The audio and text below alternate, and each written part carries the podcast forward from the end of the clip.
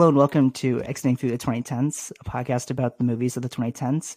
I'm Jack Draper, and with me is my limousine driver uh, turned actor, Tyler Hartford. Hello, hello. Hello, we're back. I've been uh, driving celebrities around LA Mm-hmm. uh, the past couple weeks. Um, Chuck Lorre, Ryan Seacrest, Ryan Seacrest, uh, take you to his palace. Tatum Yeah. O'Neal. Juliette Lewis. She's a Scientologist.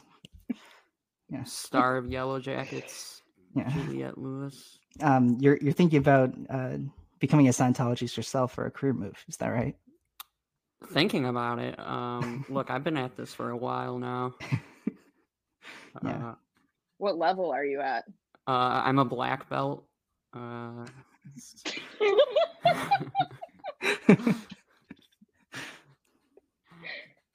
uh, yeah.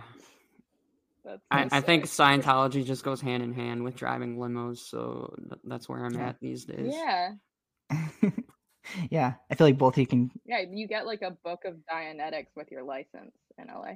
Wow, that, that's so swag. Um, yeah, it's like both of you go from like zero to 100 real, real quick, and it's like whoa, did not expect. What if this was like someone's first time listening to the podcast and they're like, "Who the fuck are these?" Things?" That's all we talk about is uh, limo driving experiences and Scientology. Um, Mhm. sometimes how they intersect. yeah, read the show Um, notes, people. Jesus. Re- yeah, read the uh, read the brochure we sent. That's not Scientology related. Definitely not. Um, but if you if, to talk about something different, finally, uh, if you'd like to mention some movies that you've seen recently, Um, start things off. Yeah, it's been a slow period for me. Been busy, but I did finally catch up yesterday with uh, "Come On, Come On." Uh, Mm, Mike Mills directed, Joaquin Phoenix starring. Very good. I loved it. Um, and I think no, that was not my first Mike Mills because I did see 20th Century Women when that came out. That one's amazing. Uh, yeah, I Have you seen I have. Oh, that one's also amazing. Yeah. Uh, so I- have to go back to that, but Yeah, if you dug, come on, come on, you would. I I bet. that's why I've heard. I, I've heard people say. I mean, honestly, it sounds like everybody loves all of them. So, um, Mhm. but it was cool seeing Joaquin in a role like this, where he's like not over the top. He's just playing a once, not- person. Yeah, exactly. Yeah. Uh, Yeah, he's not twisted. I, I is this not his first thing since uh, the Clown Prince of Gotham? I think it Joker? is his first since then. Yeah, um, since winning, He's gonna, yeah, he's gonna be in the Ari Aster this year. he did uh, win Best Actor for that, right? Yes. Um, or is that a nightmare that we all had together? I mean, I'm glad he has an. Oscar, but yeah, not for that. yeah. Um, I don't know. It's probably my favorite of his since like her, maybe. Sure. Yeah.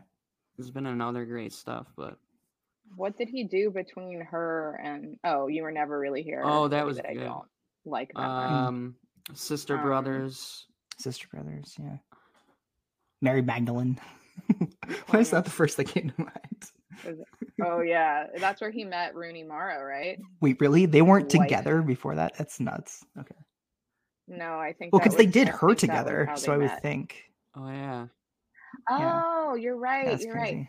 right. Um, but I know that when they were date, like them starting to date or whatever, happened. I think around the time of Mary Magdalene, because like the um photos from the set of that were like paparazzi photos of like them together.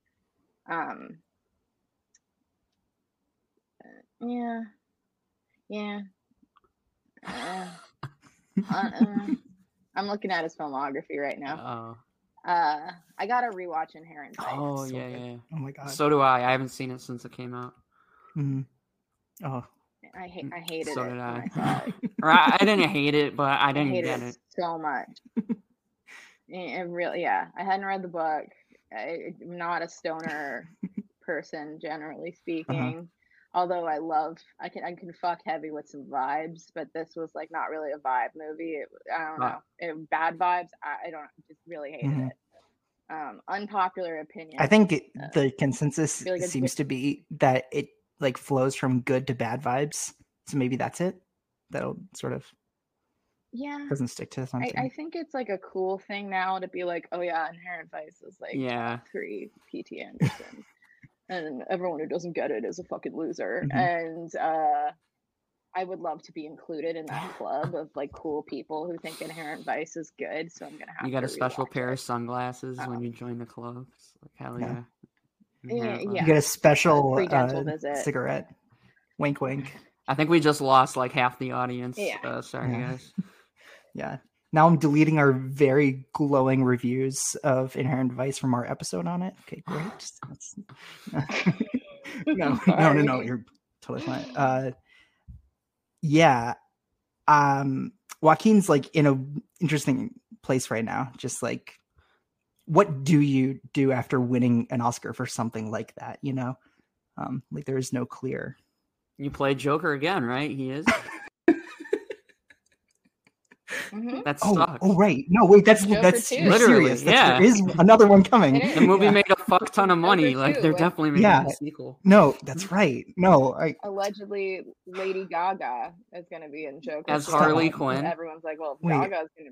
Well, that's that's the natural role shit. that she would play. So I hate it. um, none of that's been confirmed, but it's heavily speculated. Okay. All right, this podcast is taking Yeah. a dark turn. Um, but no, I think uh, "Come On, Come On" is very central to the movie. Is the brother sister relationship? Uh, Gabby Hoffman's the sister. Gabby Hoffman and Joaquin, yeah, and uh, also the film we're talking about today has a little something to do with that as well. So Ah, Oh, oh, oh dear, does it?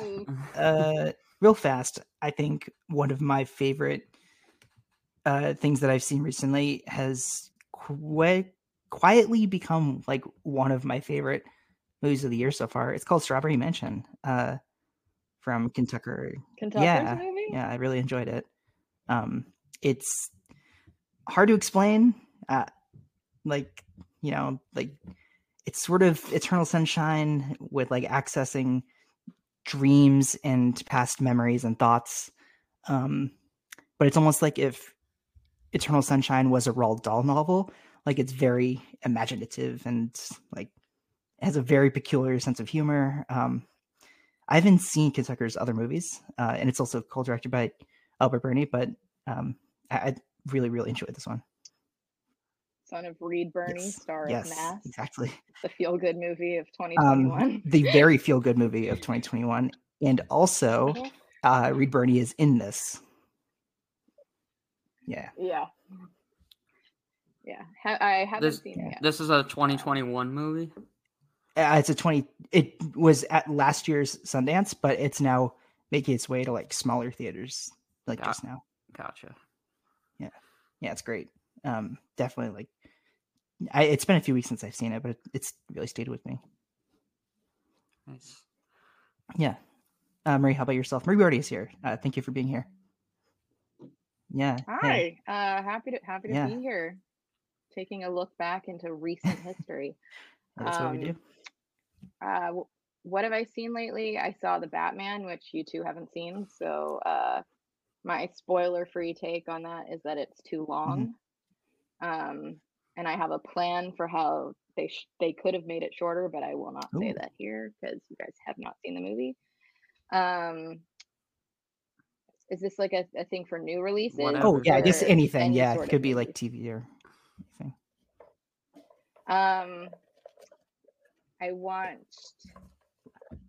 I've been watching because we're in the middle of blank checks March Madness, so I'm trying to watch movies by some of the directors that are in the tournament this year that I haven't seen before. Mm. Um, and I watched uh, Jacques Tati's Mon Oncle the other Yes. day, um, which was delightful. I'd seen Playtime before, but had not seen this one.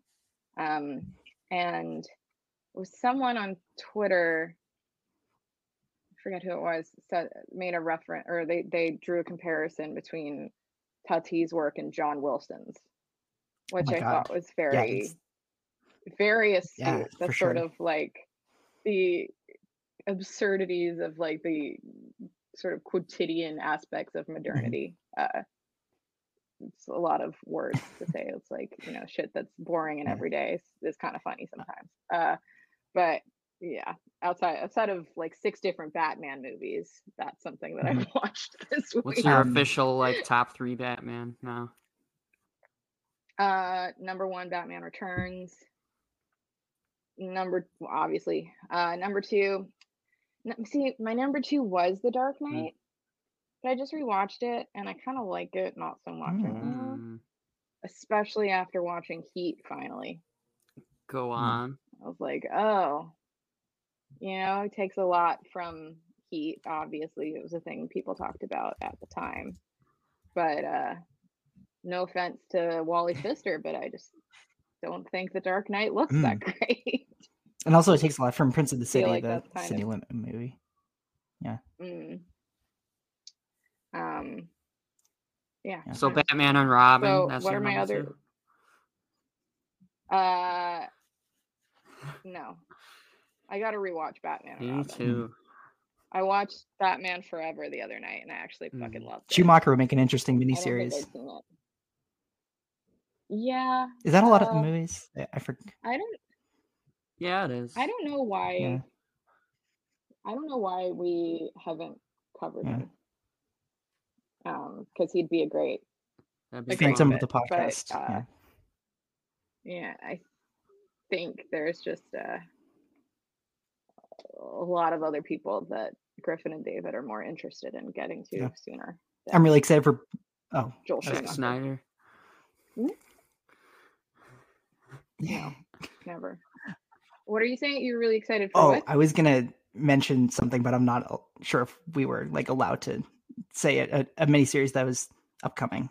Um, It's been announced at this point. oh, um, It's they they they announced they officially Okay. announced it in the Power of the Dog episode. So yes, we're doing Sam Sam Raimi, Raimi, yeah. next. Um, oh, yeah. Um, which I'm really excited for too. Um, because I've only seen like four Sam Raimi movies.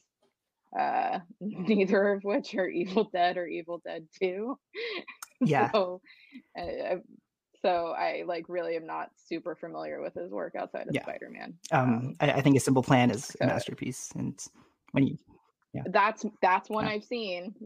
I like love that it. one. Yeah, it's Uh, we we have a very uh, good guest Ooh, lined up for that episode. it's- is it Billy Bob? Get excited. Is it Billy Bob Hmm? Thornton? No, it's not Billy Bob, Um, but uh, it, it'll. Yeah. I'm hoping it's a good episode. um, I guess showing my cards early that I'm a huge fan uh, of Blank Check, and I, I have been since Brad Bird. Um, like I can track like where I was in my life, like each miniseries. Like it's kind of cool at this point. Like Tim Burton, Oh, uh, wow. like lasted me an entire college semester, like from my winter break to like my summer break. um, that's like so did did the college did your college semester like get progressively Um, worse? Like the yeah. Tim Burton. it was it was like you're just, like I have to watch what is Miss Peregrine's instead of doing a assignment, but no, it's like it was like I don't know if I need to do this, like you know, but uh, yeah, so it's yeah, but like you guys are a huge inspiration in doing this pod, so Oh, well, I mean, it's it's all Griffin and David. I'm a very new Yeah. face, uh, but uh, it's been really it's been like a year, a little over a year now. Um, but I've been friends with them since before they started For sure, yeah. and uh, it's been fun to finally get involved um, and get to you know watch a lot of movies along with them. I'm a huge supporter Um, for David Lean to make it all the way this year because I think that's such a fun narrative. Lean Lean would be a great pick for the podcast. Like, can I just do like a quick little here are my thoughts on the March Please, Madness yeah, yeah. competition thing, just like real quick? Yeah. Okay. There are some people that really fit the parameters of our podcast that I think we absolutely should Mm-hmm. cover. Wells is, I mean, like Wells is my Mhm. number one. Like I think his narrative is one of the like original crazy blank check narratives. Uh, everything he's done has been weird. He's already made it around two, so Um, like fair shot. Yeah. Well, I mean, technically not yet, but we'll, Mhm. we'll see.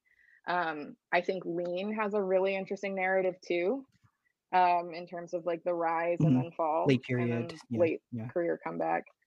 Um, and uh, someone like Charlie Chaplin, I also think would be a good fit. Um, people have been kind of annoying about Chaplin because they're like, "Oh, he's problematic," and I'm like, "Yeah, well, God, I mean, like, who fucking excuse my language? Who wasn't?" And Right. you know, Right. in the, the, all these old dead guys, they all were terrible people. But uh, I think his arc is really compelling because he's like a very early example of like a public figure getting canceled Mhm. and then still trying to make Mhm. movies. Um, That kind of and, makes it like uh, more interesting to me. Like I don't see why you wouldn't yeah, do I the mean, podcast for that reason. Like that. yeah, he, he his narrative really fits with what we like to Mhm. talk about, which is like the Right. shifts in you know public opinion about around a director's work. Well, Um, is the blacklist the original canceled? Basically, I mean, Arthur Miller would say the Salem witch trial the, the Scarlet Letter. culture. uh, but yeah, I mean, there there definitely are parallels, but we're you know on two opposite poles of uh the pol- of like the political Mhm. spectrum. Uh, but um, yeah, and oh, yeah, other people in the bracket, Kubrick would be a great series because all of those movies are good and people get really excited about them. Uh, early Spielberg, Barbra Streisand. Um, there are really only like three people on the bracket I wouldn't want to do Mhm. personally. And one of them, I'm just gonna go say it, Don Bluth Mhm. because I have to sit through Oh, all these come on, movies I- like in a working I would love to watch those movies. I movies can't. back. The I Land can't- Before. Time was I, like the movie of my movies. childhood. No, Yeah, It's a big deal. no, no. I have like, ugh, like a very just like I'm like triggered by Littlefoot. Like I see like that little dinosaur and I just get like, Yeah. ooh. I hated. That. All right, guys, I'm out. kid. I had Uh, like it's been real. very Yeah. but like I had very I had very serious Disney brand loyalty as a child. Mhm. Especially really because stan. I was very very gendered in terms of like the entertainment I chose to Yeah. consume. I really liked the princess shit that Disney was doing. And Don Bluth was not really doing that until Anastasia, which was kind of his like, you want a Disney princess movie, here you fucking Mhm. go. Um, so like I really just didn't like any of those movies at the time. And the idea of rewatching them now, I don't think they're going to improve for me. But I mean, watch he like wins the whole thing and I'm forced to sit through like 13 Don Bluth movies and just be I'm gonna cranky spam the it, poll but now. Yeah. Don't, oh, yeah, oh good no. luck. Oh, that- wait a Good minute. Wait a minute. Let's take it back now. Uh, But- yeah, I don't think what spamming polls should be mentioned around. Uh, but no, I mean, like you know, well, if we Bluth haven't. wins, you know, we- I guess we're gonna have to call a revote. If that's whatever. Mm. We, no, I no. mean, It's not a I Trump am the- I- situation. I'm the only person who has like control of the vote. Ooh. Like, I can see each individual IP address, Wow. where everyone's voting from, how many times they gain the sys- they game the system. 'Cause, Like some people be like, "Ooh, I'm in incognito mode and I can vote more than once." And like people like were telling on themselves to me, like, "Is that okay? Did you guys know about this?" And I'm like, if you want to vote like three times in a poll for like FW Murnau, like go ahead. You know, I think that's really cute. Yeah. Like it shows Those people are telling the teacher how they're gonna cheat on the test if that's the case. You know what I mean? Yeah, Like, and I'm, Yeah. I, I like I was getting so on the first day of March Madness, I was getting so many of those like messages, and I just one of them I finally replied to, and I was like, "We know and we don't care." Like there's a difference between like one person voting 10 times than uh, between Mhm. that and like someone buying, you know, a block of 1500 Right. votes for Gore for sure. Oh, oh gosh. Um, Uh, and yeah. I also pulled out the bracket just to look it over once more. Also, like, am a huge fan of um, Powell and Pressburger, and um, Michael Oh, Cimino would just be. I mean, come on, that's like the definitive. Cimino, another one of those great Yeah. narratives. Michael and Michael Powell, we would cover Peeping Tom uh, as part of Yeah. uh, Powell and Pressburger Awesome. series because that is really like That's the, yeah, that's the- so important to his career. Yeah, yeah. Um, so. yeah, um, and you're right. I did make a yeah, mistake so, I that mean- Orson Welles has not been done yet. Um, No, he comes up at the end of this upcoming week. Gotcha. I think. um, uh, Uh, which really crushed me, and I'm and I'm sure Griffin that he's up against Preston Sturges, like one of my favorites. But But they chose the seating. they chose that, and then they were like, "Why do we do that?" I'm like, I don't know. I You, know. you did Yeah. that, so face the consequences. wonder who this is. Yeah, But who did that? yeah, right. Couldn't be Yeah. me. a mirror. They're looking at a mirror. Yeah. Yeah. like, uh, Yeah. yeah, it'll be fun. Yeah, this is like such a great idea and theme too. Um, but no. Yeah, I think you know. I'm curious when this theme came about for the 20th century. Was Uh, it just like we haven't covered many people from this era? I think there is the impetus, especially now that we have researchers on Mhm. staff, um, to kind of dig a little deeper in film history. Um, and I think that um, with people like Zemeckis and with Burton and stuff, we now have this kind of like obligation to keep covering their movies. And uh, we don't, it, it's just nice to cover people where you have the arc completed For sure. and there's no going back to the. I mean, someone like Orson Welles, you know, you're going to be getting posthumous releases for for years, and who knows, Barbra Streisand might direct another movie. That'd be great, but you know, for the most part, you really Mhm. have the complete sort of story there that we can tell. Um, Or it, like the new Elaine movie with Dakota. Johnson. Uh, like that's another example of like you would think that they're just Oh, done. Elaine yeah, yeah. Uh, but yeah. Um, and uh, yeah. Yeah. and I, yeah, I also think that as our audience grows, I think we kind of have we, we you know we started as kind of one type of podcast and then to kind of evolve um into more of like a cinephile direction is pretty Yeah. cool absolutely. um you know from making jokes about george lucas to potentially you know talking about like carl theodore Yeah. dreyer Yeah. know, it's kind of a fun ev- evolution for the Yeah. podcast but uh like uh, I, I saw a few of the Wachowski blind spots I I hadn't seen yet for Resurrections recently, and I Mhm. went back to like um the Speed Racer episode, and that is a completely different show. Oh, yeah. it's crazy. But Yeah. something we like to learn about all of our guests is how you found a love of movies, and if you'd like to, you know, shout out any like experiences uh, that come to mind for that, or just like movies you loved as a kid. If sure uh The Land Before Time. just all Don Bluth, Don Bluth bangers. um, I uh, my my love of movies. Uh, I I wanted to be an actor Brave Little Toaster. as a kid. I was like one of those annoying kids who like really wanted my parents to like get me an agent and stuff You were like uh, Benji because when from I, Mouse of the Star. exactly I could have been like Benji, the bad Crushing kobolds. Uh, uh-huh.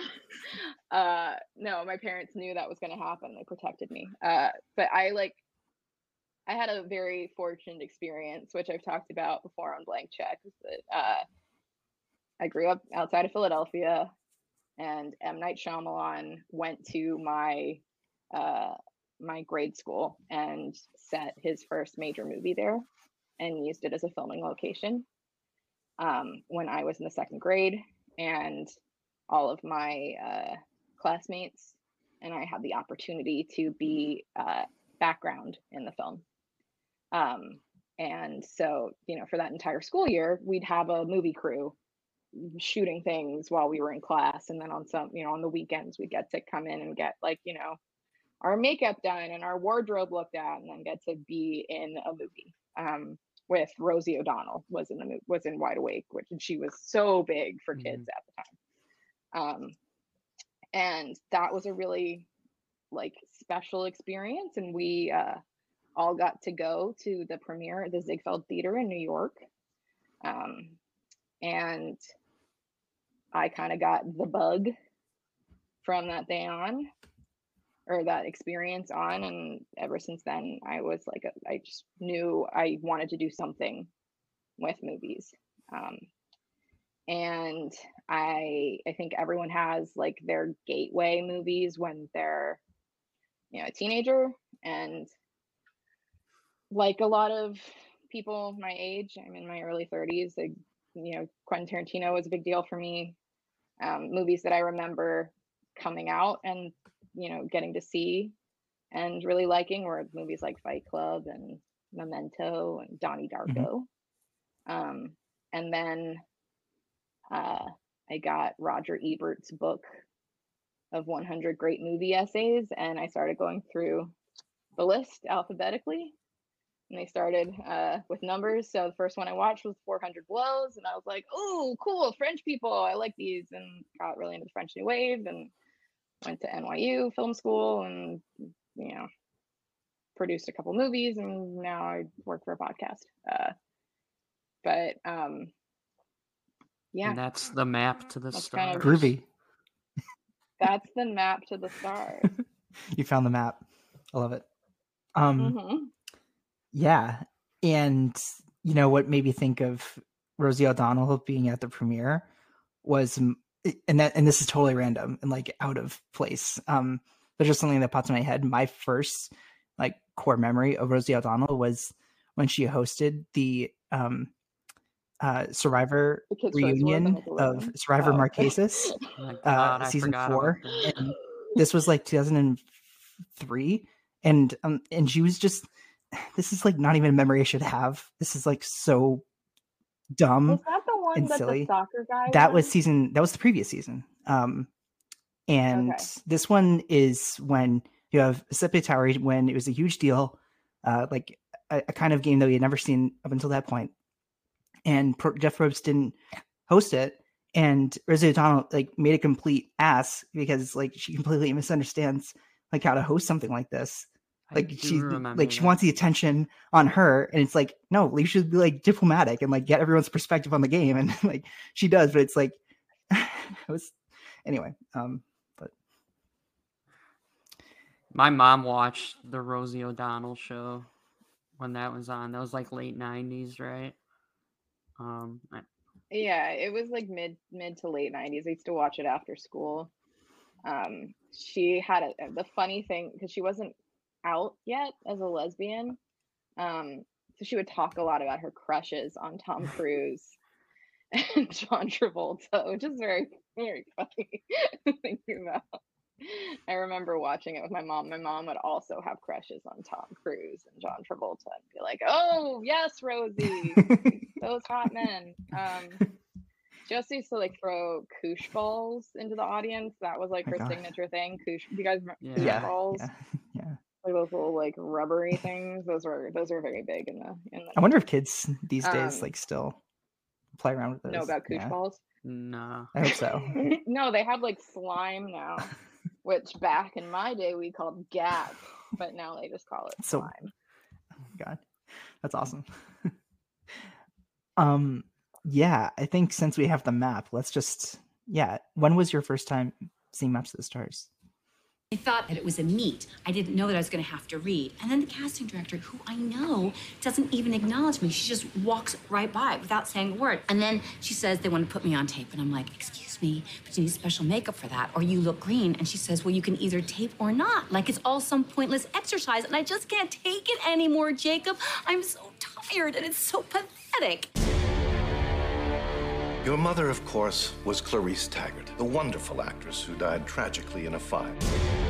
What is it like starring in a remake of a movie and essentially playing your mother? scary. Where'd you come in from? Jupiter. Now you had tinsel time. What are you gonna do? this isn't a very glamorous job. I would be the most loyal, most competent, most grateful personal assistant you've ever had. I hired a girl. It's amazing. Why is it amazing? She was burned in a fire. You gonna hurt me, Agatha? I think she may be back. I don't know if she's dangerous. It's part, it's reimagining. It's a second chance. I told you to stay away from us. I was afraid because of what you did. You blame yourself for the night I burned, don't you?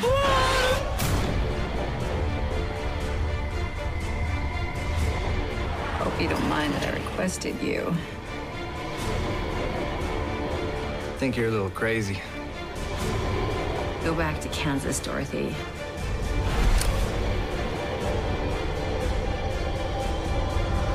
Secrets kill.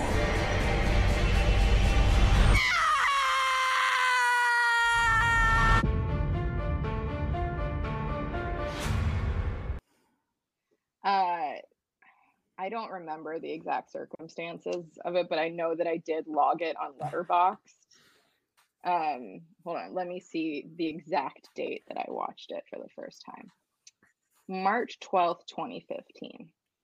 So it was probably around the time of the Oscars where Julianne Moore was nominated for Still Alice and ended up Mhm. winning. Okay, I thought you said Um, we're gonna say she was nominated for this. I was gonna be like, whoa.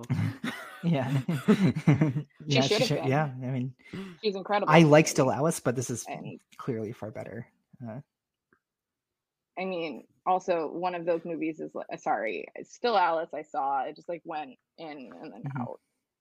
Maybe it's like a trauma response to it because like the scariest thing I can imagine is like my parents getting like early onset Alzheimer's in their fifties. It's like fucking terrifying. But um, yeah, that movie.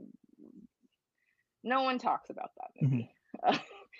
and it Julianne Moore, when you look at her filmography, it's a very depressing sort of Mhm. arc where she's she gives all of these incredible performances starting in the 90s with uh I think she was in Short Cuts and a few other things but safe is like Yeah. what was her huge breakthrough on like a critical uh basis and then she does you know the two PTA. Boogie Nights, Big Yeah. Lebowski, Magnolia, Far From Heaven, The Hours. Um, and she gets nominated for a lot of Oscars and she doesn't win. Mhm. Um, she's consistently working with interesting directors, doing really sort of like courageous, out there performances. And she finally wins for Still Alice the same year that this movie, Maps of the Stars, comes out. And she has not made another good movie since. And if you're doubting me, look at her IMDb. It's garbage. I Like, I like Gloria Bell, the American remake. Um, if okay, but if that is like the standout thing that she's done in the past this like is true, eight years or whatever, that is the six, eight years, standout It's not. It's it's bad. because she goes she That's goes it. back to Todd Haynes, doesn't work out with Wonderstruck, and I believe that it's like a smaller role, but because like Millicent Simmonds is like the bigger star. Um, you're right. yeah. It's about the kid. That movie's about. I think kid. it's adapted from a children's book. Um, but no, yeah, and Mhm. yeah, It is. you're right. It there's, I mean, her 2021 was Dear Evan Hansen and Woman in the Window. Uh, Yeah, fascinating. it's like two Okay. two notorious interesting. So, um, yeah, yeah. so she got her Oscar, and now she's know, like, eh. but it's it's just a it's a bummer because she is such like a brave Yeah. performer, and you really see that in Maps to the Stars, which is like such range. Yeah, you know, it's operating on like a level of grotesquerie Mm-hmm. that I think is really uh, uh, difficult for actresses to kind of like allow themselves to to to operate on that kind of level, and she she does it in this movie, and she's so I and I mean I think she's just Yeah. incredible. Yeah, th- this I really like Mhm. this movie Yeah. a lot. I I think when I suggested this movie, you were like, "Oh, that's interesting because we don't like that movie. Maybe it would be Right. interesting to have a different perspective." For sure. Um, Uh, I like I like this one too. I saw it, and which by the way, this is our only other time talking about um Julianne Moore. We've done a Gloria Bell remake, but it's like I can't see us doing like anything else uh that she's in unless some like we do like a uh Colette Sarah episode and someone's like, "Oh, I want to talk nonstop." Uh, but even then, um, no. But yeah, I saw. well, she's in Don Jon, Oh, which right, is a very important movie from the yes, Crazy critical Stupid text. Love. Yeah. oh, that's true. Yeah, yeah, yeah. um kids are all right yeah but anyway yeah so I, I saw this a few years ago when i was first getting to cronenberg like i think at the time i saw the fly um videodrome and like cosmopolis. Like i was seeing which ones were streaming. I think i was like freshman year of college when i saw this. And yeah like rewatching this it was like oh there's a lot that you'll you'll see in other movies about Hollywood, but I think this was just like reiterating that nothing changes. like it's it's just a whole bunch of like there's no imagination or life like and I think that's what really like right. struck me and why I didn't immediately love it that it's just so heartless and void of like happiness, you know. Um but I get yeah, It's connecting the dots between Connecting the uh, stars, if you- and Ah, connecting the yeah. stars between nepotism and narcissism, and then that um, ultimately representing uh, or manifesting itself in Mm. incest. Um, if Hollywood is so obsessed with itself and with its history, it keeps kind of like reproducing with itself, and it's this sort of like rotted environment of just garbage. and that's a very bleak perspective to have on Hollywood if you are a filmmaker. Um, but uh, Cronenberg has famously always worked outside of Mhm. Hollywood. Maps the Stars is his first movie he ever shot in Yeah. America. He's Canadian. Uh, and he, you know, has an outsider's perspective. Um, the script was written by Bruce Wagner, who is the kind of ultimate Hollywood insider, but has always kind of had an off kilter perspective about that world. Um, I was watching his Bruce Wagner's series Wild Palms Mm. earlier today. Have you guys are you guys familiar with No. Wild I think Palms? I've heard of it, but I, I can't recall what it's about. So Wild Palms um, was a mini series that aired on ABC in uh, think it was 1994 or 1993, um, and it was executive produced by Oliver Stone, and it was very much kind of riding the coattails of Twin Peaks as a sort of eerie sort of kind of what is going on? kind of weird uh i don't know soapy sort of thing. Uh instead of angelo badalamenti doing the score it's ryuichi sakamoto. Uh it stars uh jim belushi in a rare dramatic role. Um and robert loggia uh who Robert Loggia and Dana Delany, who, fun fact, were both in Shyamalan's Wide Awake, which is the movie I was an extra in.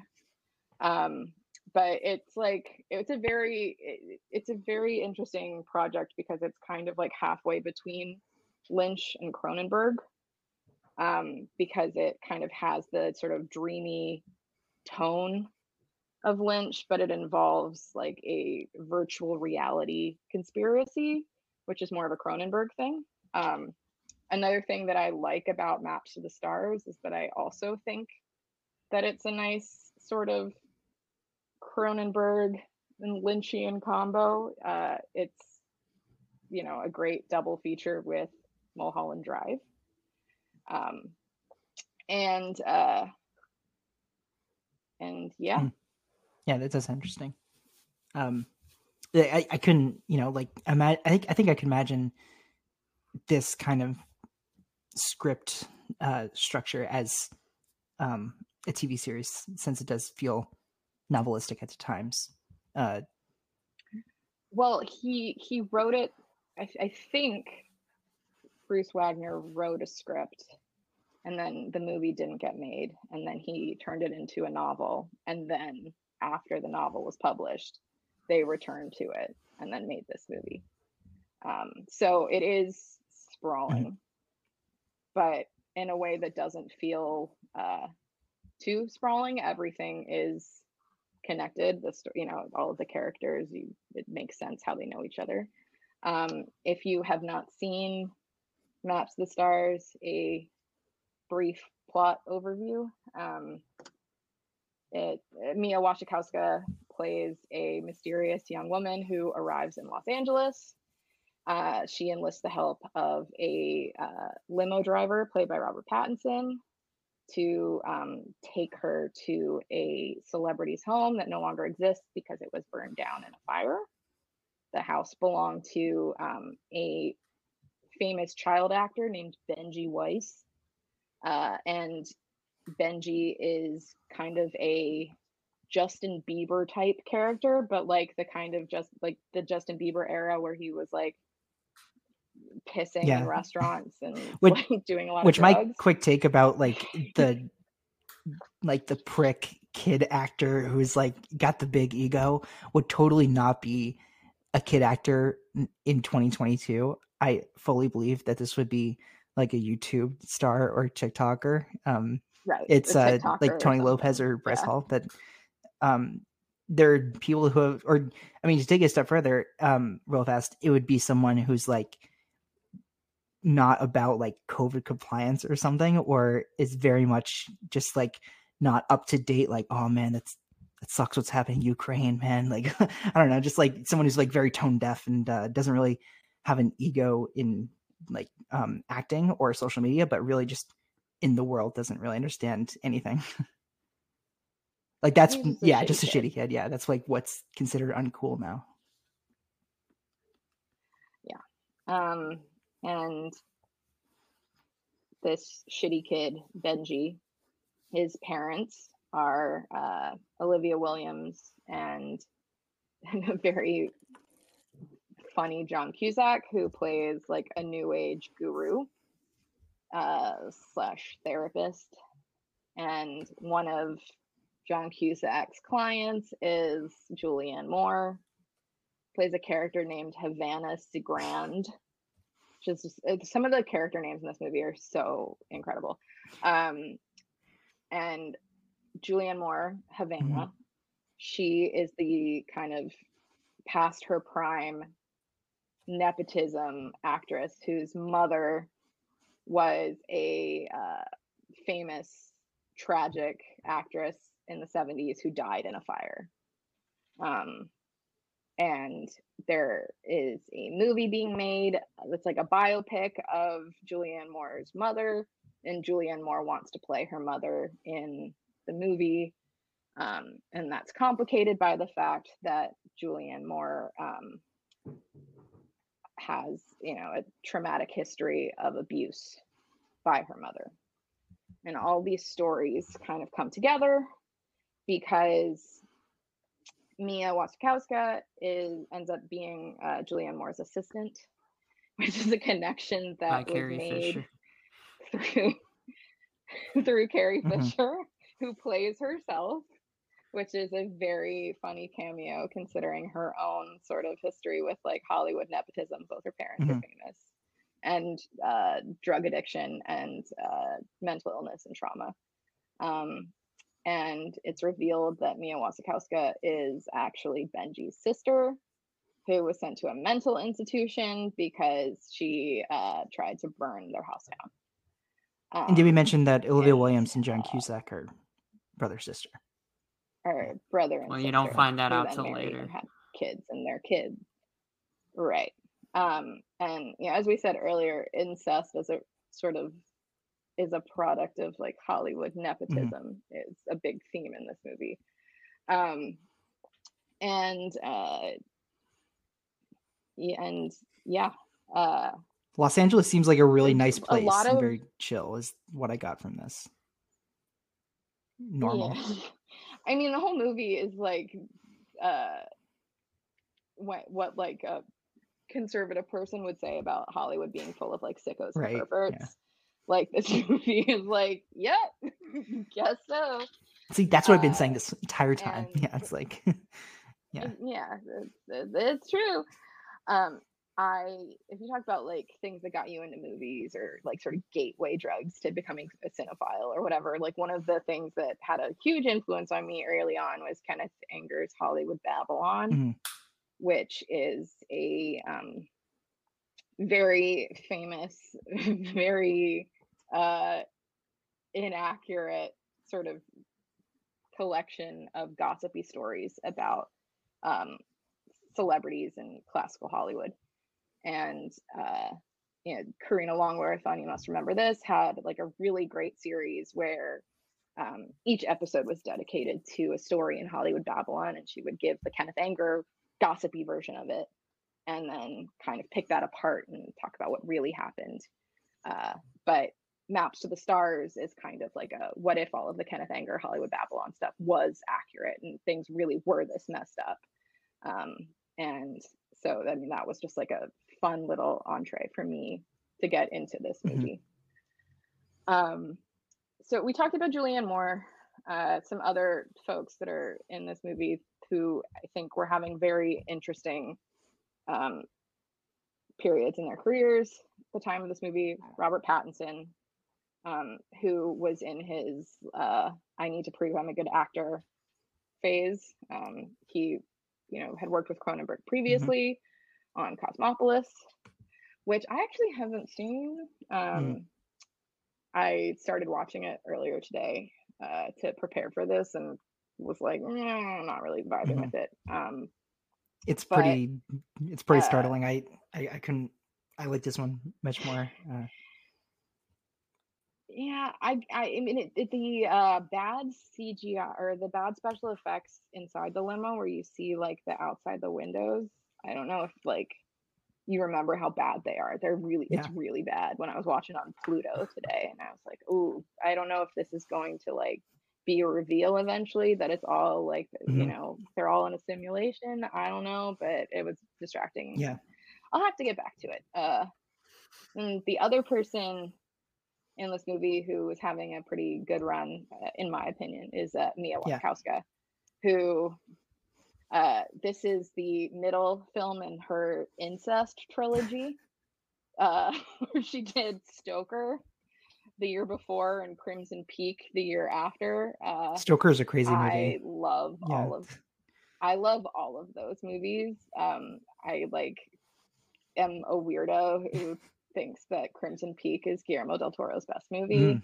which no one agrees with me on that, but it's the one that like aligns the most with like my sensibilities. If you and what I can't join a club that Um, like welcomes you in, like with the inherent vice love, you can start one that's just for Crimson Peak. Yeah, I mean, I've tr- I've like been converting people because I have a, I- think the problem with Crimson Peak is like not enough people have seen it, Yes. Or at least not enough the people who would like it have seen it. Because I my whole thing with Del Toro is like I just can't. I I'm not. I think I'm not a fan. I'm not. Same. I you're raising your hand. Um, he he. I mean, in a year that like we, we don't have to relitigate the shape of water winning best You're right, we don't, because it's so but good. if you think about the uh, first Don Blue, now Shape of Water, I I cannot with you, but it's just it's. I like Crimson Peak because it's gothic. It's gothic horror and it's campy and it's got a lot of Victorian shit. It's cool. Um, I don't really like some of his other monster stuff. It's just For not sure. my. I think with with my with my whole um, Del Toro take, and like some friends and I have come to this agreement that he's a better film historian than he is a filmmaker, or at least I like to hear Oh, him talk about films than I like to hear him talk about day. his own movies, if that makes sense. Yeah, Yeah. but yeah, I, I feel similarly about um, Edgar Wright, but we'll save that Oh, yes. another yes. conversation. Both Uh, interesting. Uh, but- two people with interesting movies out last year.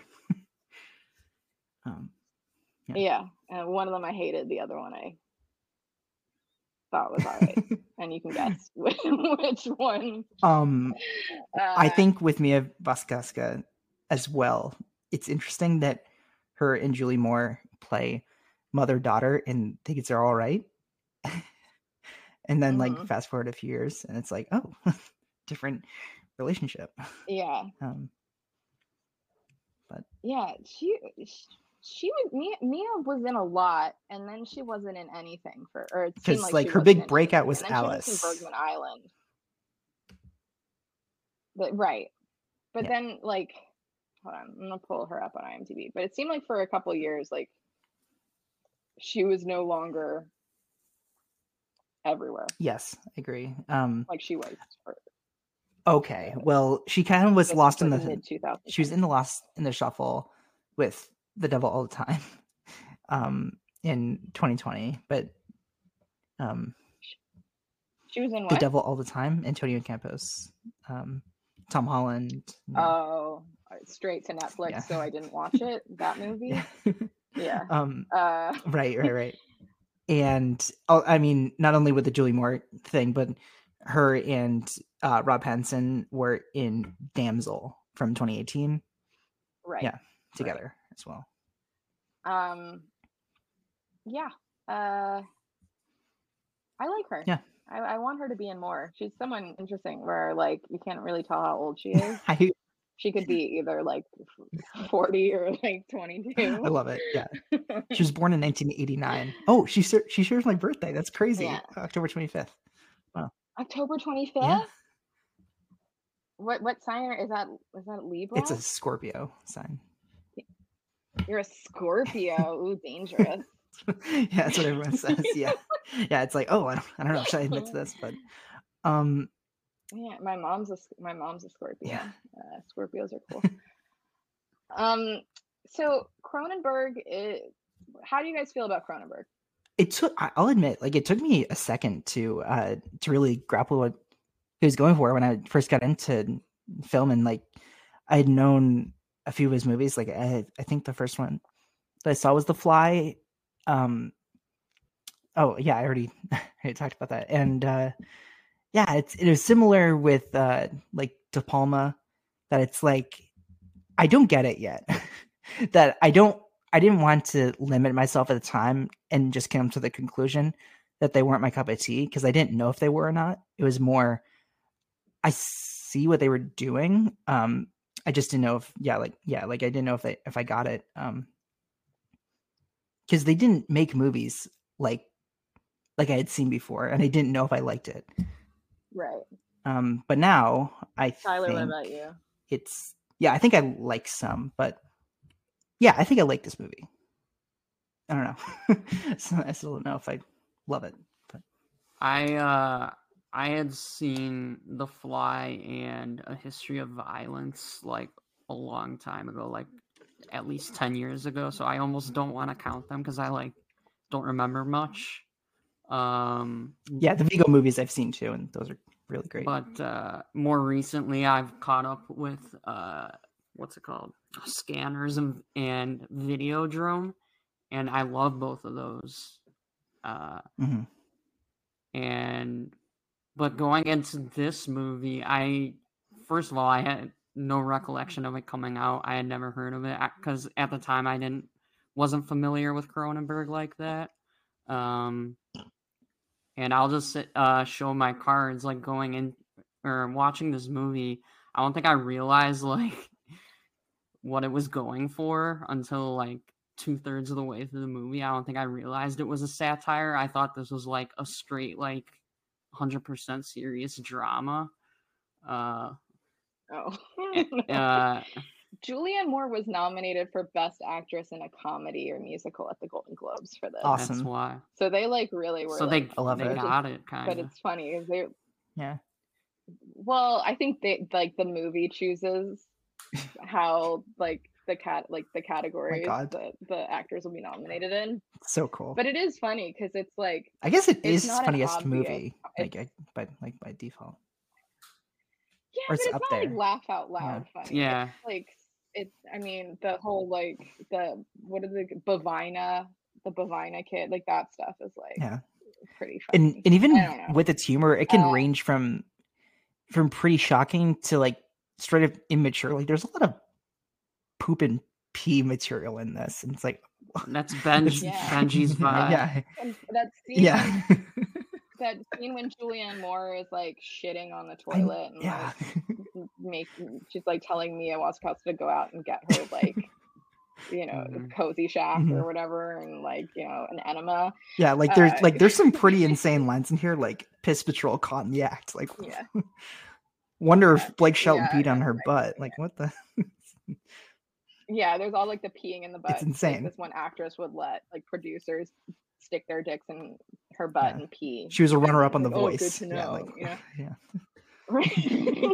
but like, um, I I I don't remember the first Cronenberg I saw. I think Videodrome was the first one that I had heard of, and my like, you know, attempts to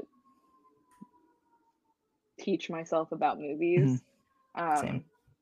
I think the first one I remember seeing, uh, like contemporary to its release was Eastern Promises, which is very different from the rest of his output because it is kind of like a pretty straight thriller, um, minus all the Viggo Dong that you don't really get in a lot of uh, mainstream movies. Mhm. Um, I loved it. Um, uh, Videodrome we watched in uh, our film theory class in college, um, and I was really, really into it. Um, my friend at the time was very upset by it she thought it was so sexist and horrible. Um, and I remember feeling kind of uncomfortable with her assessment because I thought all the stuff with Debbie Harry was like super hot. So I was like, am I a bad person? Uh, I don't think I am. Uh, and then I, you know, I, I think I've seen most of his major Have you seen them all? films.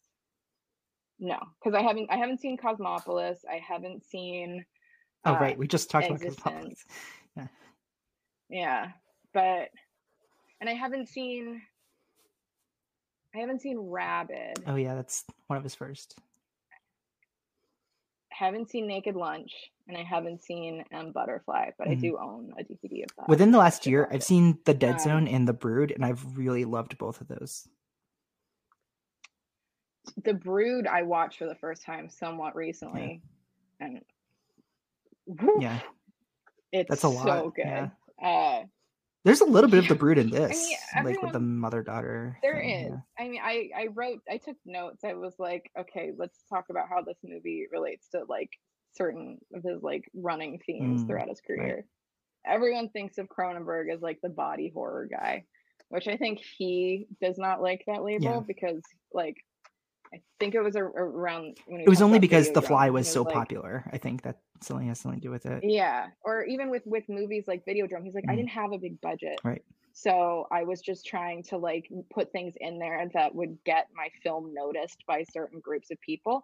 Kind of like how like a, a lot of directors start off directing like a low budget elevated horror or whatever because those will get greenlit. Mhm.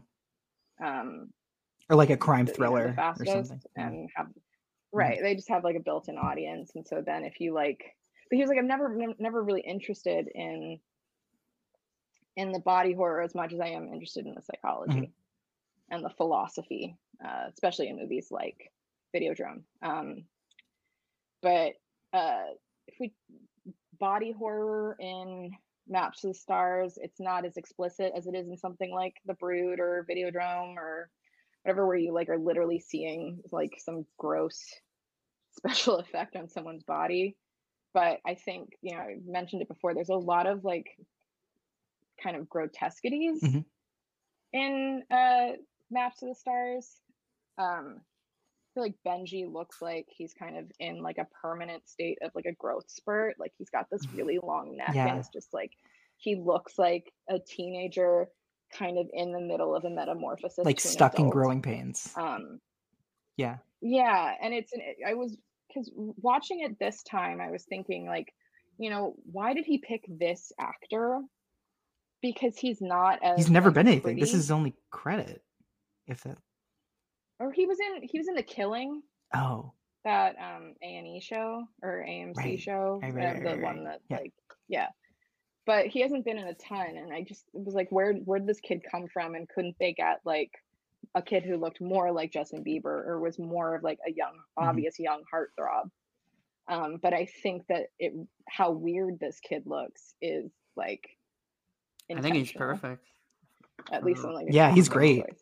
Yeah. He's perfect. I mean, every I- he's so he's good. I, like Cronenberg's like no matter if I had some hesitation when I first got into Cronenberg, um, I'd always recognize like he got like such great performances out of actors. He's such a like honestly, I think that's like an underrated aspect of him that he's a great actor's director, even more than like for sure. horror uh material. If this is 2022, do we think Yeah. Tom Holland is the Benji character? No, he's too he's too old. I just I just have like a nightmare fear that he's like every kid character or like, you know, adolescent. This- Uh, So uh, Tom Holland, let's be like, is he trying to do the Pattinson thing? No. I don't think so. Because I don't think he's interested in working with uh, interesting filmmakers or taking interesting roles. I mean, you're like, oh, he did that movie Cherry, but that Oh was still God. directed by the Russo brothers. Like, I really don't think he like is trying to follow that path. Um, but like, he probably would have been I could see a version of this movie being made now where he's the Pattinson character. Um, Yeah. but I think he's more on uh, like a Mark Wahlberg path of just doing like trash. which is so- which is so weird because you think like Tom Holland is someone who started out like being in Billy Elliot Mhm. on, in the West End. Like he's like a little like song and dance kid. Like why isn't he knows ballet. I guess he he was wasn't I, I he is kind of doing a Fred Astaire biopic. I think Yeah. that was announced. Yeah. And people were upset about that, but at least Chris Evans is Gene Kelly. I remember those things were like announced that around the same time. Oh my god, people were so Yeah. mad about that.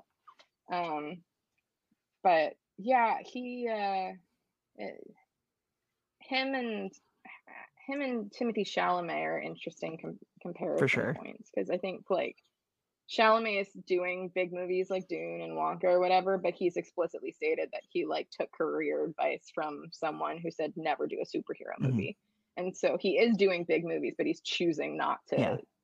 do those movies at least at this point. Only um, one of those two have a subscription to Criterion Channel, and I think we know. Yeah, I mean,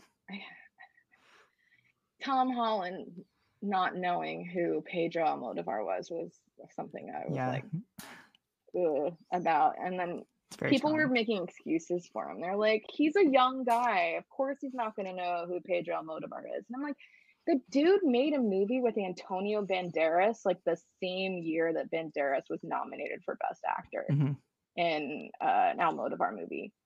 Did that not come up at all? Like, did, was he not curious about? Like, I don't know. I just, I it's very Benji esque behavior. whatever. Ben- Benji would not give a fuck about Exactly. Pedro Almodovar. Pain and Glory, my Uh, ass. yeah. my God.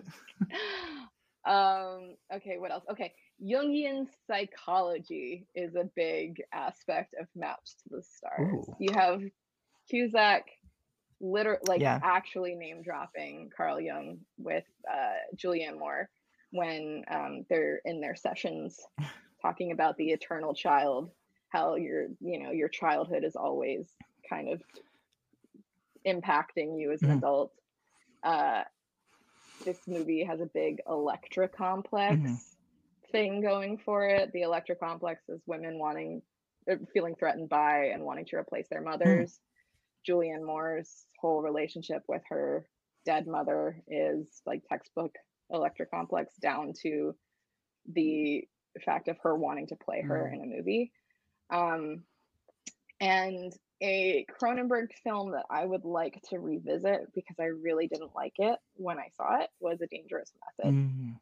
um, which is a Carl Jung Sigmund Freud biopic. Um, that movie I saw in theaters, and I think I was expecting like gross out, weird Cronenberg, and uh, it is not gross out weird. It's very It's like a stately like, drama. Yeah. a yeah, stage yeah, play. Yeah. Yeah. Yeah. I would love to cover it too. Um, Um, I think that'd be Have you have you watched it recently? no. I, I'm I'm the same as you that I haven't seen it in in years. That Ty was talking about, like yeah. not counting history of violence, and like I feel similarly about about that one. Um, and I love in those first few sessions uh between Cusack, which we should talk Cusack in a second, and more that Mhm. um that the way that he'll frame their or specifically Moore's body is sort of the closest we'll get to like grotesquerie because it's it's sort of very Yeah. specific and like you can tell there was thought put into like the shape of like where they're standing and i feel like sometimes like you mentioned with um evan bird and he'll like pop up on screen like his body is like very thin and and, and like he's like cartoon draw out of himself if that makes sense um. Yeah. Yeah no i mean i i think it's like the the exercises that cusack is doing with her it's like kind of like a stretch sort of thing it's Mhm. and it, there's also like a I, I think cronenberg is drawing connections between like sort of like yoga and wellness aspect of like women in hollywood to like something scary the stretching of the body the like the sort of primal screams it's you know it it, it, it just kind of it films it in a way that's very off kilter and surreal they want to um, leave their body almost or yeah something like that. Yeah yeah um media horror is a another topic so you kind of mentioned about how like this movie is you know a lot about incest but it also it's like incest as a metaphor for hollywood's obsession with itself Mhm. um and if you you know cronenberg has made a few movies about uh the sort of fear of of the content that we watch or participate in. Videodrome being the most famous.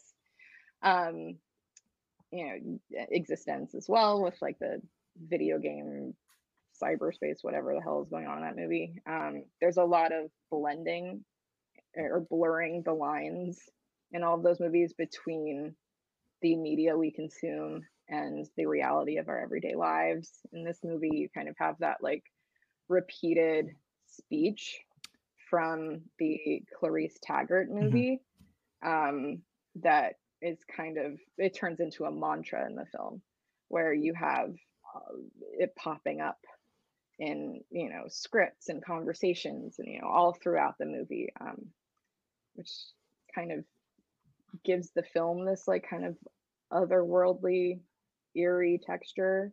Um but uh you know is also you know the clear example of the the blurring of the two the, the movies and the real life. Yes. Um and you have you know the the connection between you know the clarice julianne moore's mom dying in a fire and then the movie itself is about a fire and then it's about a crazy person and then you know you have uh, mia wasikowska's character being a crazy person Mhm. who sets things on fire and then we have what kind of- happens to like you olivia williams's character in like that right she's on Yeah. fire and that was that was a big like uh, criticism at the time where it's like oh it, like you pointed out the um outside of the limo in cosmopolis and then yeah, it looks it looks terrible, but it's and her I guess like I can I come down to it like that's it's it I guess it doesn't mean anything to me that it's it's like because it looks terrible maybe that's it plays into the idea that movies are fake and like um sure the movie that Evan Bird is filming is like a sequel and like Pattinson gets the role for like the Blue Matrix and that is like a spin-off of Right. something else and like And this is there's no very- imagination you know in this world it's a very similar argument you're making right now to the argument that people were making for Matrix Resurrections is why it looks the way it does Mhm. because it's supposed to be, you know, an approximation of what the internet looks like now, what content looks like now. Um, and you know, that was like one of my problems with the Ma- like I love the script for the Matrix Resurrections. I like was very emotionally invested in it. I was just bummed that it didn't look as beautiful as the previous movies. And uh, you know, and it's interesting I think John Toll was back to shoot and- it uh no, it was Bill Pope who shot the first one. oh okay I must be having something confused And then it was and then I think it was John Toll and then John Toll got sick and had to leave or something happened where he was off the production and then his camera operator took over. Um but David Sims has this argument for why the Matrix looks or Matrix Resurrections looks And the same unquote, reason bad. they say like the Um, fighting is quote unquote bad, like the fight choreography. right like oh it's yeah, I'm like I don't like, I I do okay. get that, but at the same time I'm like I don't like that doesn't make it good. Like right yeah I th- I think in Maps to the Stars, that one shot of Olivia Williams burning, looking bad, is not like it doesn't affect my appreciation for the whole movie because it's just like a small moment. It's one second. It's not like yeah, the entire yeah. movie suffers from terrible CGI, but uh, yeah. I mean, one of speaking of fire, like I love the sort of motifs of like fire and water in maps to the stars because there's that like totally horrifying moment where um Julianne Moore did not get the part she wanted to play her mother. This other actress did. And she meets this actress. Aritzia. I'm trying to think of the character name Oh, it's oh, I wrote this down because Yeah. it's a crazy name. Azita Azita Wachtel. yes yeah Azita Azita Wachtel. and Azita Wachtel has a has a, a young son who Julianne Moore meets, and he's very you know cute kid with like a bowl Mhm. cut. And then she finds out that this that Azita can no longer take the role in the movie because her son drowned. Um, and you know, you, everyone in L and so so uh, Julianne Moore, you know, is so excited now that she has the part. So she goes out to her assistant, Mia Wasikowska, and is like, Yay! Wait, wait, na na na na na na na na. Hey, hey, hey. Good. say goodbye Micah Goodbye, yeah little bye Micah." Micah yeah yeah. And then she, and then she's like, we're we're what is it like we're water he's fire or they're fire we're water or something like It's saying- insane. celebrating a small child dying so she gets a part in a movie which is like the way that scene is handled is so it's it's handled so straight face and it's so scary yeah um, and uh, you know the California. I, when I think of California, if you reduce it to its elements, it's like the wildfires and the swimming pools. Hmm. And I think that that movie, like, really, this movie really sort of like brings those two things um, to the foreground and like interweaves them so beautifully in the story. yeah. Um, for sure. And yeah. And then there's that um that poem the liberty thing that um right. agatha like will the, keep the repeating. Um, yeah. That that's the the when i say like clarice it's a fish it's sorry it's initially um part of the dialogue in the clarice taggart movie. Got it. And then it spreads out Mhm. to where it becomes repeated by every benji is at one point saying Mhm. it you know it becomes like a mantra for the whole movie Um, but you're right, it is a it is a poem. It's not like original dialogue within the movie. It's like but it's used as dialogue in that movie within a movie. Yeah, it's very interesting. Um, because this isn't. Uh, it was something that struck me when I saw this on Netflix a few years ago. Like, this isn't a movie uh about celebrities. It, it's a movie about Hollywood because it doesn't have a red carpet premiere or like there's no paparazzi. I mean, there's the one scene of paparazzi um coming up to uh to Benji for a minute, like can we have 15 minutes with you? No. uh, mm-hmm. But yeah, it doesn't. Well, it, yeah, I mean, it, it's it's not as interested in like the real like behind the scenes making of like you don't really see so so much of like them on set making these movies mm-hmm. you'll have like little you know you'll have small scenes where you'll you know Benji's the co-star, the little kid says Bavina and Benji's insecure, but like mostly what we get from that experience of Jim Carrey Jr. Benji over here making the movie, right, is him being in his trailer being angry or you know him at crafty like getting all of the red M&Ms in a single cup and saying like fuck you to like entertainment tonight or whatever.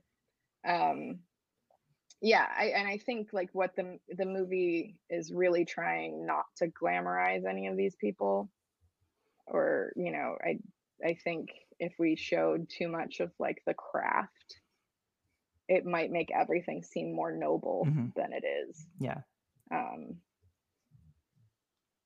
and yeah we even barely see the the stuff from uh the movie Clarice's mom was in. Like we'll have a little, you know, a little it looks like um the Robert Rossen movie Lilith with Warren Beatty yeah. and uh what's her name? Jean Seberg. Yeah. Which I don't know if you've seen that movie. The movie's fucking crazy. It's like one of the movies that Jean Seberg made in the years after Breathless. Um Karina Longworth talks about this in her in her series about Jean and Jane about Jean Seberg and uh, Joan Fonda. But um I think, yeah, but it's Jane Fonda, not Joan Fonda. Was tired. Um, but yeah, it. Yeah, I, that's an interesting thing about Maps of the Stars yeah. that you don't really like. It's not once upon a time in Hollywood, Hollywood, where it's stuff. like everyone is right. making artwork and it takes like a whole um collaboration to put this one thing together. Because then I yeah, if if you were to see that, it would be like um Havana is doing this for a purpose, and then one day, um, she'll get reclaimed, and then like all these meaty roles, and then like I don't know, she'll win an award. Like you would think there's a happy end in sight for Havana if we saw the craft no. at work, even though that would just like contradict what everybody else has in their trajectory. Um, and very interesting when Havana is killed by Agatha, like it's a Genie Award that she's killed by with an yeah. award, in which like a genie award is something that like is uh, given out in Canada, and that and Cronenberg has won many of mm-hmm. those. You know, so I, I, I found that out on mm-hmm. doing like a little googling, but yeah, uh, yeah. It, it the movie has just like an overall very like bleak apocalypse apocalyptic idea of what Hollywood is and what like the state of the movie industry is. Um, and to date, it is Cronenberg's last movie. I mean, he's apparently making another one. I think maybe he just started. I don't know if they've started principal photography on it. Maybe, I mean, but I think it would be very interesting. Yeah. This, I mean, it's hopefully it's not the last movie he makes, but as it stands, to like have the last movie you ever make be a movie that's this like cruel and cynical about the movie business is very interesting. It's very interesting. Um, the two, um, yeah, that um, he was the yeah. the two movies I thought about a lot while watching this back because I've I've watched it twice now. Um, it reminded me a lot of Mulholland Drive, like you said earlier, and uh, Scream Three, which is very much about like Hollywood and like uh, a dark underbelly underneath, like in Hollywood. Uh, I think that's the worst Scream movie by a lot. Um, but I haven't seen any of the Scream sequels. uh, you should. It's a fun time Scream. going but through them all. Yeah. P- the movie's called Stab. Yeah, and- right? Yeah. Yeah.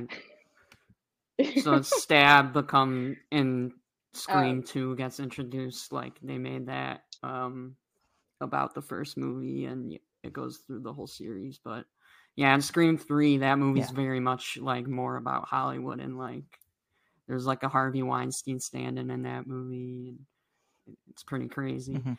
Uh, Mm-hmm. yeah, and he gets name dropped in this movie as well, right? She, she's referring to Harv. Yeah. Harvey, yeah. Like she Yeah. um she's like and I she knows Harvey and uh, um I like that PT Yeah, Anderson is I name mean- dropped. Uh Yeah. it's kind of fun. the name dropping in this Yeah. movie is so funny. Like it's so. Were you serious in there? I can get Ryan Gosling to do that. Yeah. like, oh yeah, I drove Tatum O'Neal during the filming of her reality show, which is such like a specific thing. Um, on IMDb they have yeah, every celebrity listed who is name dropped. oh really? It's up to 33 names, which is Wow. um but uh and I need to remind, my, remind myself real fast, but Crimes of the Future is in post production. Uh his new movies oh, it's in post production, out so this he year. made it. it is done. It's yeah, which isn't. I mean maybe maybe Cannes again. Uh this was a Cannes premiere and then It might be in it? Cannes. uh Kristen Stewart and Léa Seydoux, I think. Uh, hell yeah. Hang on. Kristen Stewart Yeah.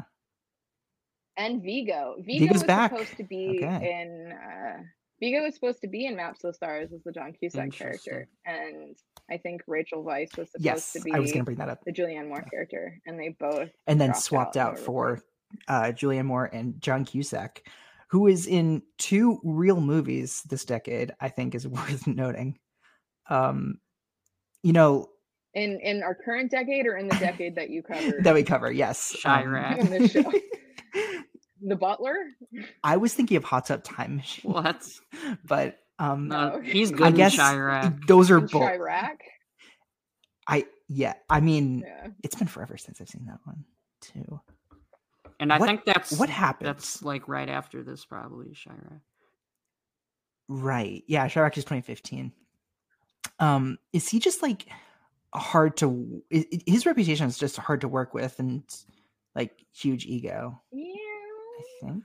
He just seems like he's like he's online too much.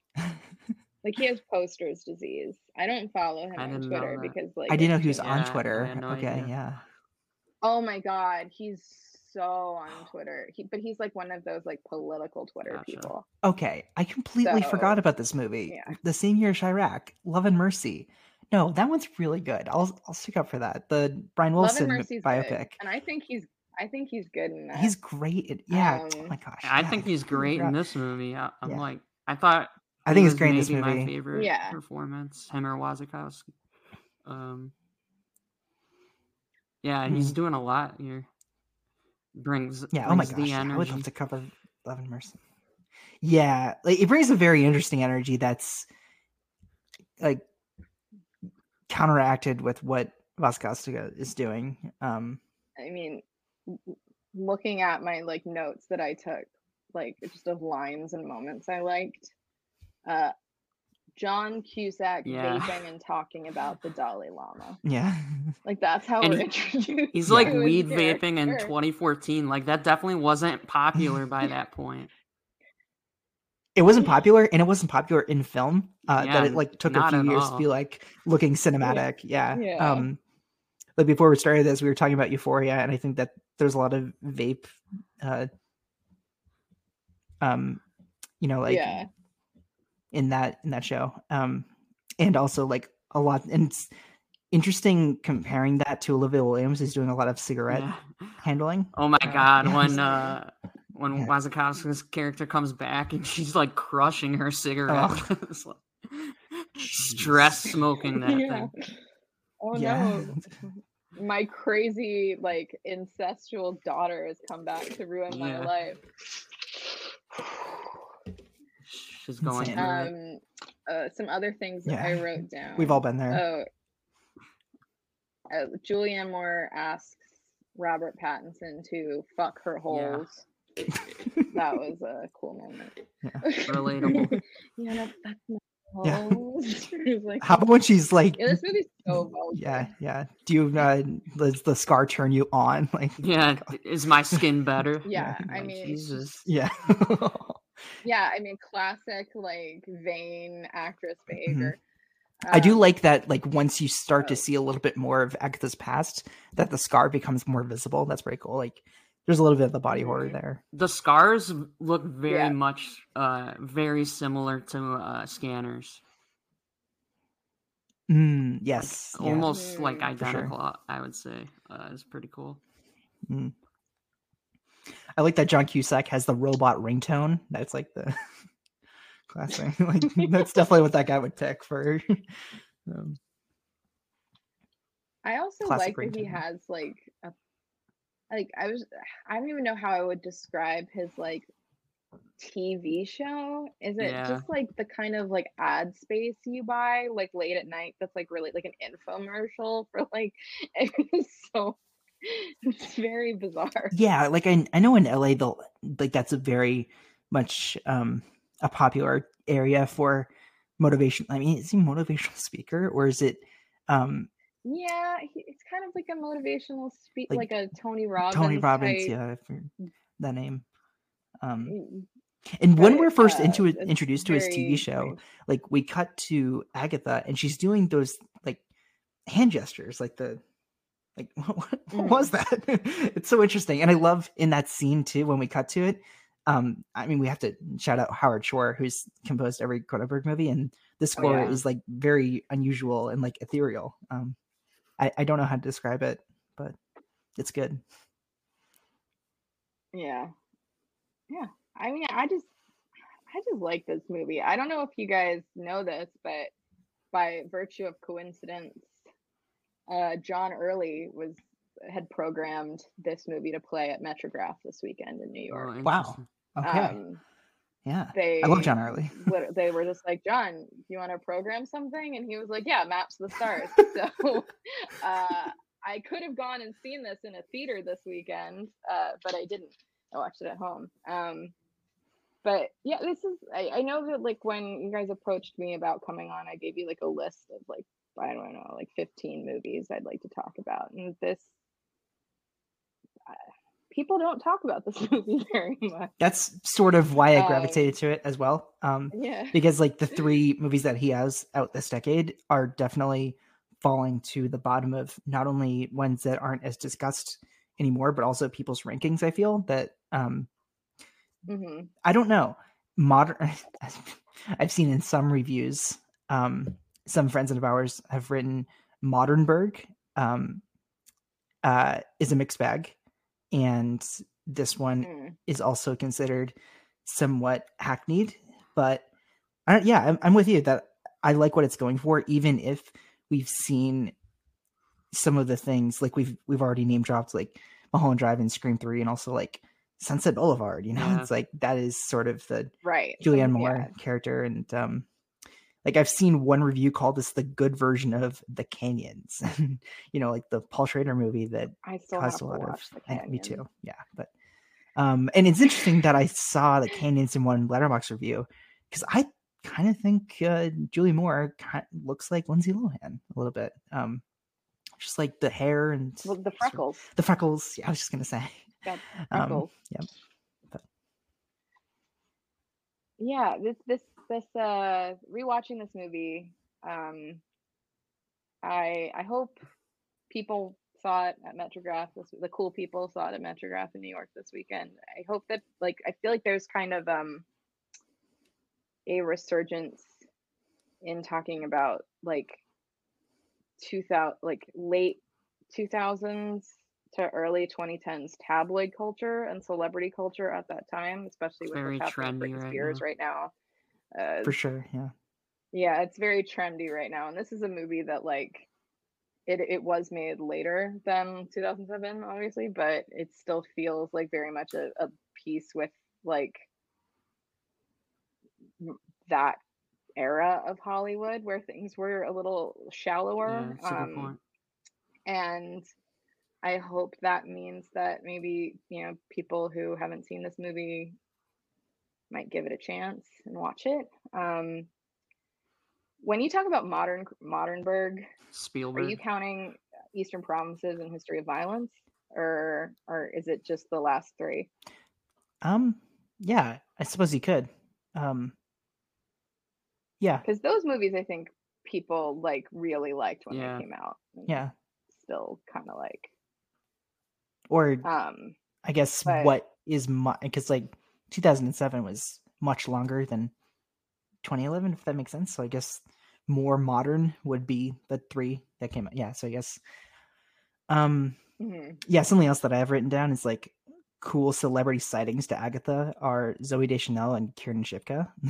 like that's kind of very of the Right, moment. the little girl yeah, Mad yeah, yeah, yeah. Um, yeah, very funny, and also like yeah. underrated that uh you were mentioning about uh Mia Wasikowska in the same lane that we just haven't found her the lane is Sarah Gadon. Uh she's also great in Cosmopolis as the love interest to Robert Pattinson.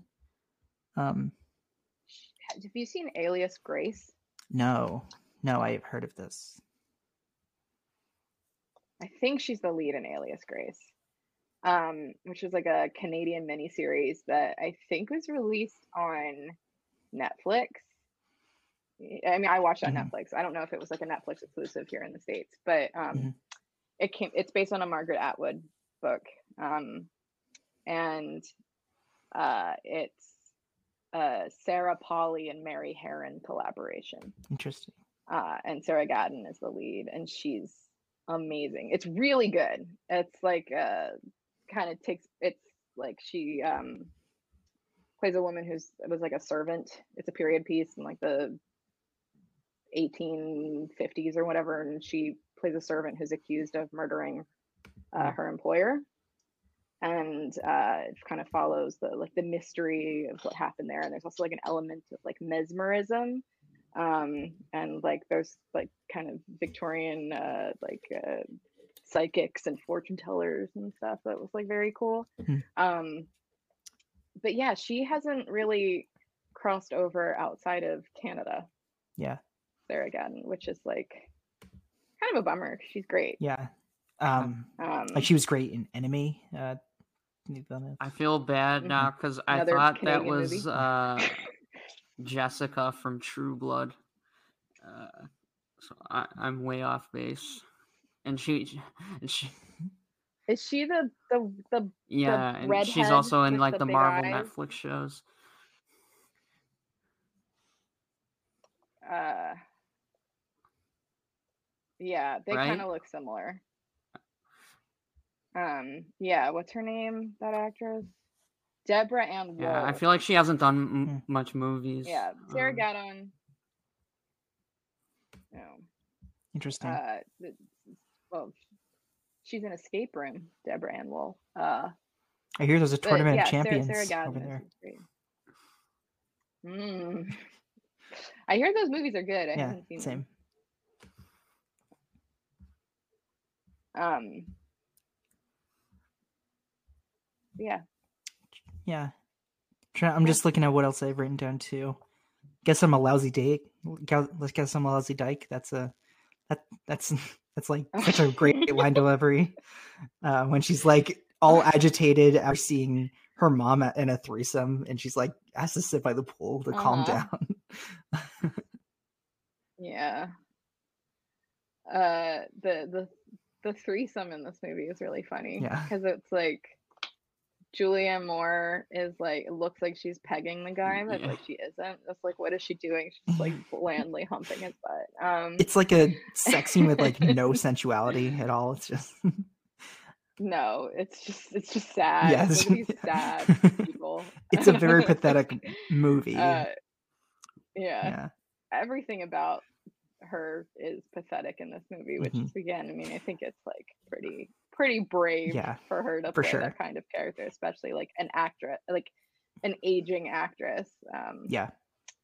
and uh, And there's I was wondering oh, if it was just Sorry. I was wondering like how because they made her lips look like they had just been injected, and I was wondering if she did actually get injections or if it's just like you know, especially applied gloss. I wonder Um, that too because she actually did bleach her hair. Yeah. Um, for the role, and I and and uh, you know, she does something interesting to her voice where it's like a little bit more raspy and. Yeah. That's right. sexy as uh, Um, Pattinson was. and, and it's almost like the voice is like a, an of another aged person and it doesn't match her actual age if that makes sense like um yeah and there's this interview with the, Mhm. uh, the whole cast and olivia williams was talking about how she's heard a lot of the things that um havana's agent will tell her about like roles that aging actresses will have now and it's like pretty crazy that verbatim it's now in a movie I I, I, absolutely agree. I think the family the, the family dynamics are what's most profound about the film, and it's there are all these people who are desperately seeking some kind of validation in an external way. You know, they're looking to to the world at large to validate who they are as human beings, and they're not turning to their they don't and they don't have any intimate. Um, relationships with others. The saddest thing to me about Havana Segrand is that she doesn't have any friends. She doesn't have a partner. There's no one in her life that she doesn't pay. So and and yet and the and the one relationship she yearns for, the one thing that seems to have shaped her, and she and that she wants, you know, the real validation she wants is from her own mother, and she doesn't have that. The thing that was terrifying for me was the conversation with the agent, where she says all the things to comfort the actress as to why she hasn't had a role, and and my agent has said all those things to me. and what's even sadder is that I believed them. Um, and uh, so to see it all transcribed verbatim by Bruce was, was a bit of a, a salutary moment for me. And then the, the, uh, the, um, th- that strange thing where, you know, in California where you have, you think, um, well, it better work out here because we've run out of continent. You know, there's, there's, no, there no, there's nowhere else to go but maybe Alaska. So it has all these frontier con men and predators and carnival barkers. And so, you know, there, it's a strange constellation of just madness there. And then there's also a lot of really great things when you're outside the business. But, um, you know, if, if anyone's been to a, uh, a Christmas party uh, at, an, at a Hollywood agency, they know what horror is. You know, I mean, it's just, it's very, you know, I'm just, that's just how I feel. But Well, I mean, that's what if we talk about Julianne Moore Mhm. not really making anything good in the past. We're saying you since know, this? six years or whatever. Yeah. A thing that Or I since you know, Still Alice, am yeah, not it's true. thinking about is, yeah, since this, since she won her Oscar, um, yeah, but like it's it she's an older woman in Hollywood Mhm. now. Like the only roles she's like she's getting are just like Mhm. moms. I mean, even though she yeah. won an Oscar, a mom without a memory least she was a yeah mom that's the, the own, like, twist she was the focus of the movie. You know, we talk, ab- right? We talk about like the movies that she did, like you know, this year with uh, Dear Evan Hansen and Woman in the Window. Uh, Does she play Fred yeah, I don't- sure. mom or whatever in that movie? I saw that movie. I don't remember it. Like the the whatever. I bet she's just like she's supporting character of mom, and that's Yeah. what she's been doing. And it's just a, she's it's in the bummer. Jesse eisenberg directorial debut which i hear know, isn't would good love to see her Um, get a juicy part. yeah yeah Uh, Does yeah, she I suppose reprise her role uh, from think. That'd be The sick. Lost World for the new Jurassic Park movie? I feel like they're not including the. Ty's Lost gonna start a riot at the like, theater, like, in The Lost World Jurassic lives.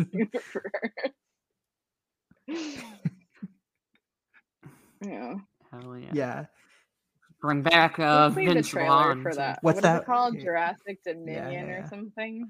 Uh, oh yeah, that was like a super. Uh, i know yeah I I just there's like nothing more no interest. pointless than Zero. Jurassic Park sequels. There's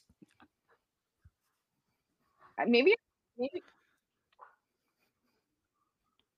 Yeah, maybe I'm just like discovering in Oh, real that's time true. that I just don't like dinosaurs because on this podcast I've already talked about how much I hate the Land Before Time. Yeah.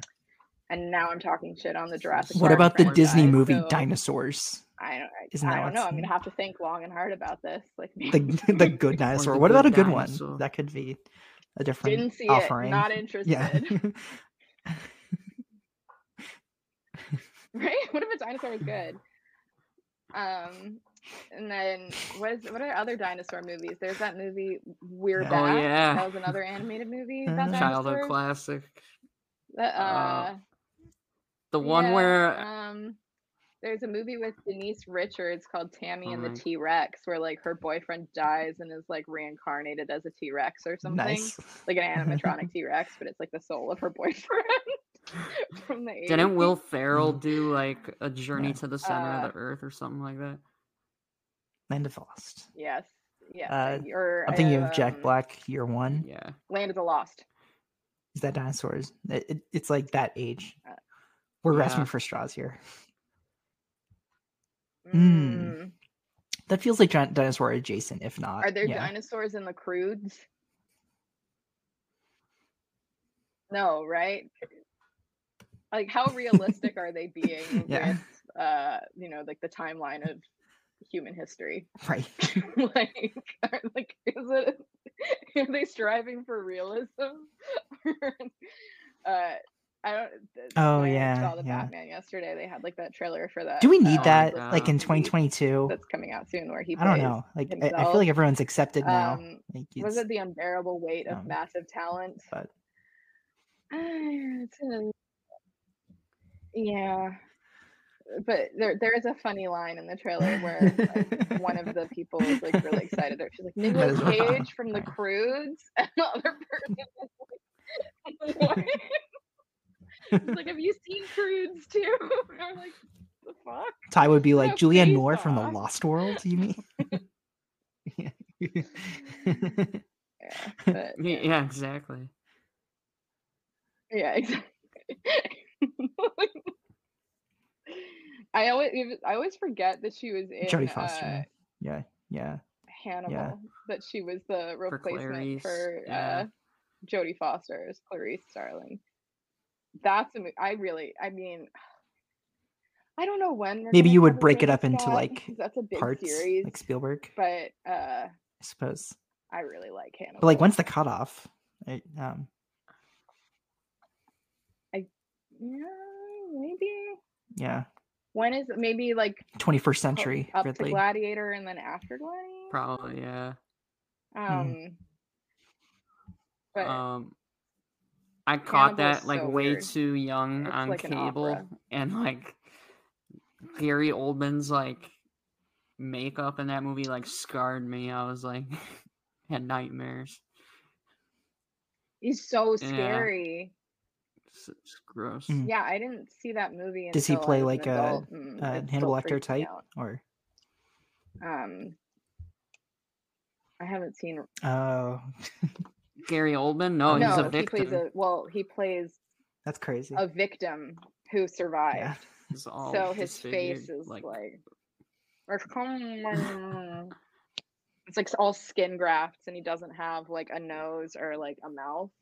He kind of looks like Mm. um, a, a human version of Terrence and Philip from South Park. If you're familiar, I don't know if Gen Z cares about South Park, but it's you know it's like you know just a circle and there are two beady eyes and then it's just a slash where the mouth would be and the head goes like that to talk and that's what he looks like but with skin and and Hannibal. Hannibal was not well received at the time.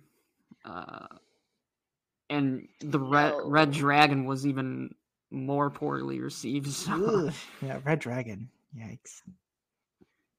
I mean, isn't Interesting. Yeah. At least, It- when- and when he screws up, it's not his fault, Ridley like, screws it's him- up, it's like kind of interesting. But, but, or, yeah, or, I mean, I, I, I, I he's, Mm. I, I think Ridley Scott is a Different great case. director, but the director of Red Different- Dragon, Yeah. Yeah. Not to be told. um, different Uh, story, yeah. uh, yeah. Wait, I'm like, Mhm. what? God, why am I forgetting Brett?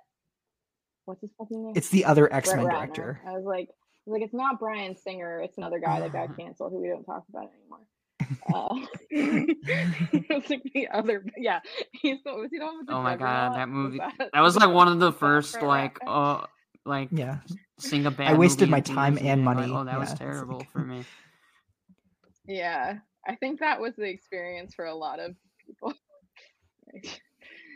uh, there was a there was a kid that was in my class at NYU because Brett Ratner went to NYU. Um, there was a kid who's like was like a nepotism, like Brett Ratner's nephew, and he was like, "Yeah, I'm Brett Ratner's nephew," and it's like, "Cool, dude! Like your uncle sucks." Like- Yep. Yeah. 2011. Like, I remember Yeah. Tower, I think Tower Heist came out when we were in college. And I was like, cool, dude. my God. Like, Yeah. really, Who's gonna pick Tower really to Heist? be That would be. of. Um, Um. yeah. Do we? that yeah yeah for sure. Yeah, That's that definitely, definitely like uh, movie that came we're gonna get a lot of celebrities and see what they do with not that great of a script. It's like- Yeah, and it's also like, you know, who's the person we need to Yeah. be in a movie about Occupy Wall Oh my God. Street? Eddie Um, Murphy. what do we think of the ending? Because it's Yeah. like kind of hopeful. Yeah. Poor dog. of Maps of Stars. Um, you know, I think it's hopeful in that they have to that they're you know blowing it all up, and that's the only thing we can do at this point because it's so rotten. But you know, I I think the movie does an interesting job of making um Mia Wasikowska and uh, the kid playing Benji sympathetic Mhm. at the end um because you know you s- kind of start to realize that once the you know you see the reveal that their parents were brother and sister and you're like oh you, they kind of like you shouldn't exist like you you, you know you feel bad for them there's like a sort of pathos there there's like a you know just a an inevitable tragedy that you know their existence is going to uh lead Yeah. to something Right. bad If they Um, yeah, and they kind of and uh, realize this um before Cusack and Williams can do anything to like be parents and to like change because they're not interested in change. They only want to protect images and yeah, you would you th- Right. And- yeah, there's the whole thing of like Benji being in for rehab. sure. We can't let and when that he get out to when the he just straight up kills you know, his of this is co-star, like the uh, assumption is that Reek. Oh right. Oh, oh, that's true. Yes. No, he didn't Thank die. you. Um. Yeah, it's not looking He good. didn't die. And the assumption was that But they're recasting. It's not. It's not um, looking good. uh the the kid's role, not Benji's role, or like like he's gonna be fine. Like we can just like slap on the wrist and then he'll just be back to production. But Mhm.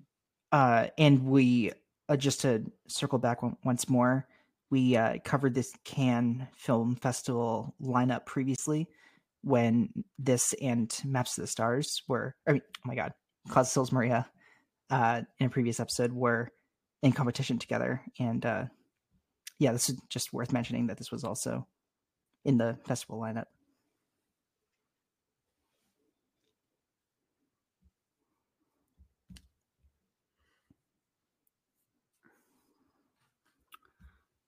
What won the Palme d'Or that year? um What won that year? go see because I sh- Parasite. Yes. Oh, it was. I think it was Winter Sleep. This is the this is the uh, Cannes that Jane Campion was the head of the jury for. So we've talked about this a lot on Blank Check the this this series because with Channing multiple Tatum. people yes. have witnessed Jane Campion dirty dancing at the Cannes Film Festival with various hot actors. Um, Channing Tatum and uh, there was someone else she was dancing with because Mhm. uh, in the Power of the Dog episode, Richard Lawson is our guest, and that just came out yesterday, and he also talks about watching her get down on the dance floor. Um, what else was at Cannes this year? no, no, it, That's he's rumored to movie of the do the um Uh, hasn't uh, made another Leo movie, right? DiCaprio cult leader movie. Um, No. about the drink the Kool Aid guy, which I think would be very interesting. Jim Jones one, yes, yeah. Um, Interesting. I, I mean that's like speculative, but Yeah, still, that Jim um, Jones. Yeah, I think that would be cool. Mm. I've liked every movie that he's done.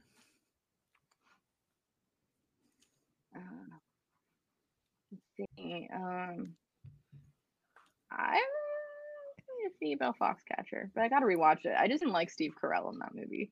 I don't know if I didn't like Steve Carell in the movie or if I was just annoyed that his Right. performance was getting acclaim as like something different from Michael Yeah, Scott. for sure. I thought he was just That's being Michael like Scott with a fake the nose. first time that he's like, the "Guys, I'm an actor.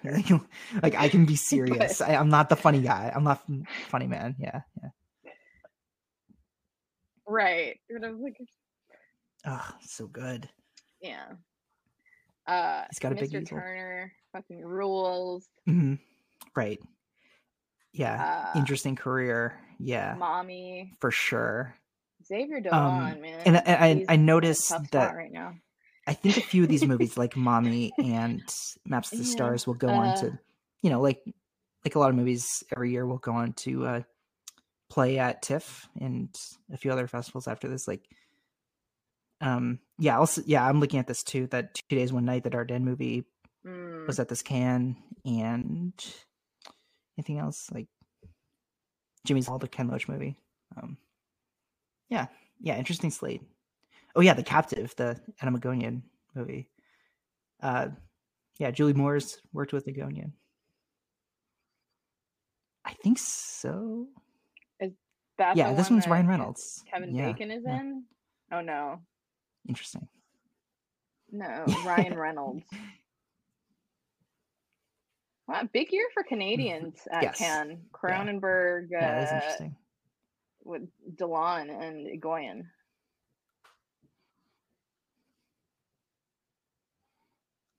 Hmm. I did a thing like two years ago that my friend was doing. He was like during the month of April. He was like, "I'm gonna try and watch a different movie that I haven't seen before from each year uh, in competition at Cannes." Um, and I was like, "Oh, that's cool." So I like was in the process of doing that, and then Hmm. uh, I've been life got in the way. Yeah. and I have a lot. I of think that yeah, that project could could be interesting. Um, pick that back like what was talked about that year, um, and also like what has been lost in the shuffle from other movies that are more talked about Mhm. uh, from what you pick. But would is there anything? Yeah.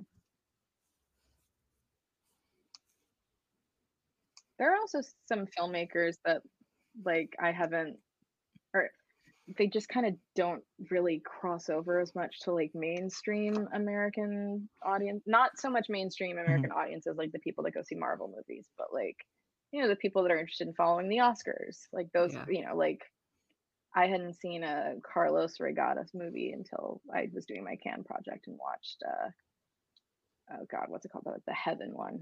Uh, and I thought that was like really good, and I was like, oh, I should watch all of his other movies. Um,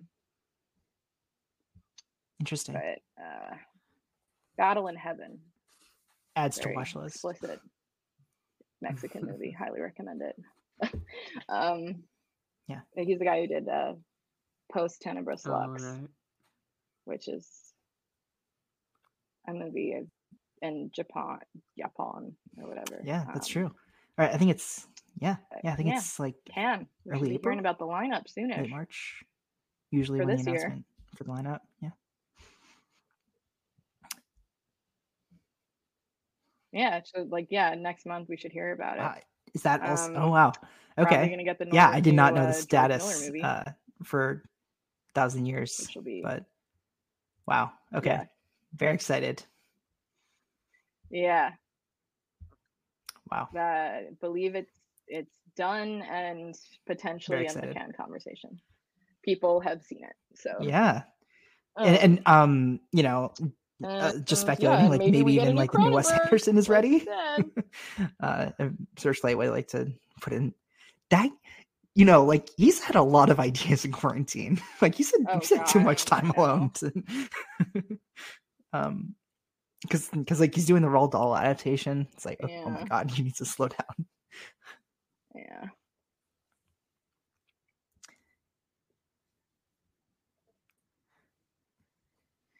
Yeah.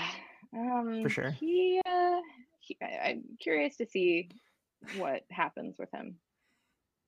French Dispatch not Yeah. really like landing It was, I think it was too, it was too much, too fast. Yeah. this year. I think is.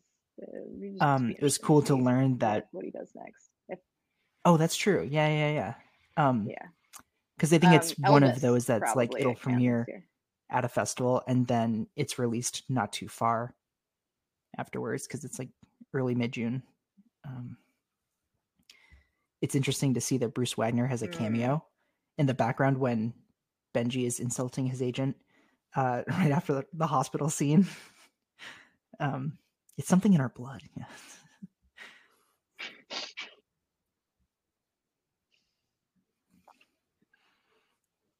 Yeah. Yeah, Lush- yeah. Oh yeah, like Hodgkins. Yeah. Hey, what the fuck is non-Hodgkin's or lymphoma? It's either Hodgkin's or it's not. Can we get an iPad mini?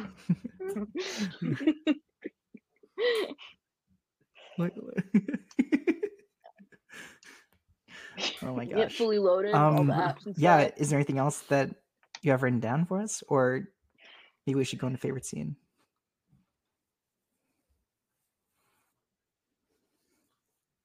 Awesome. Yeah. Tyler, how about yourself? Uh, no, I went gone through all my notes. Let's drive this limo. Take Oh, us there. let's, uh, Uh, bounce over to favorite scenes. all these limo, limo references would be much uh more clear in Cosmopolis. I'm just realizing too, like, um, because like the big joke on Letterboxd that I saw for one of the reviews was like, Rob Pattinson is now the driver and no longer the passenger because like he's playing he's playing a character that's like always traveling to a destination in this and Cosmopolis. it's interesting that they're like uh, back-to-back movies. Anybody have a favorite scene that they like to go first?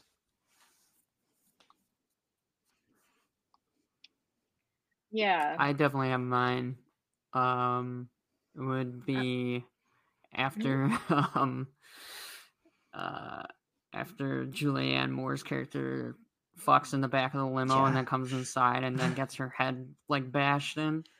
Um, that's like a really that moment specifically with like the head bashing is like a really good directed Cronenberg moment. Um, Mhm. the camera up facing up at And that- Wasikowska. Uh, love that. Yeah, that's true. Yeah.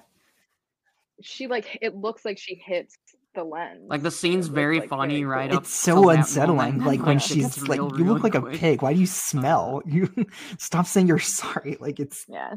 you. bled on my- She's Yeah. like, "You bled my Do you twelve think Nicole thousand Kidman dollars." is like picking people up in the street and Yeah. She's like, "Go get some sparkling water." Uh, it's insane. and get the stain out. I'm like, what the fuck? Yeah. So yeah, I like that a lot. I'm sorry. Oh my god. You bled. Don't you don't you use fucking Tampax? Are you psychotic?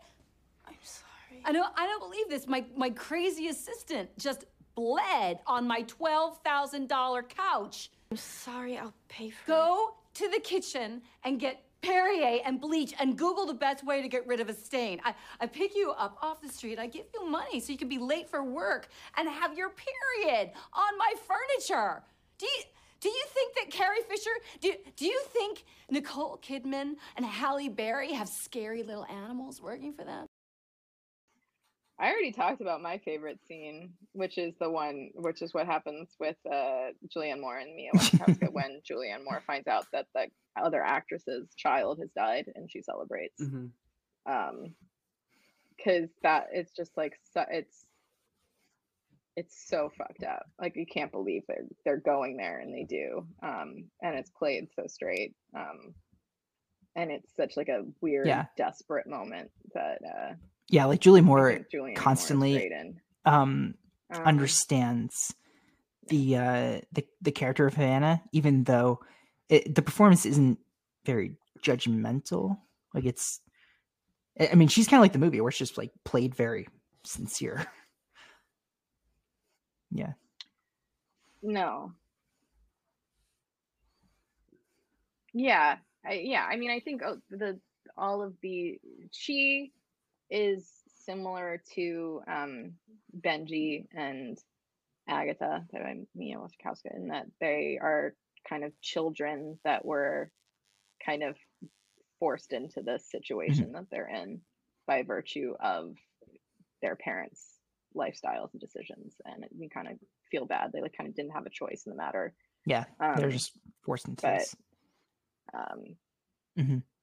yeah, I, I definitely have like Yeah, sympathy for them. Um, they're bad people, but it's it's almost like, Yeah.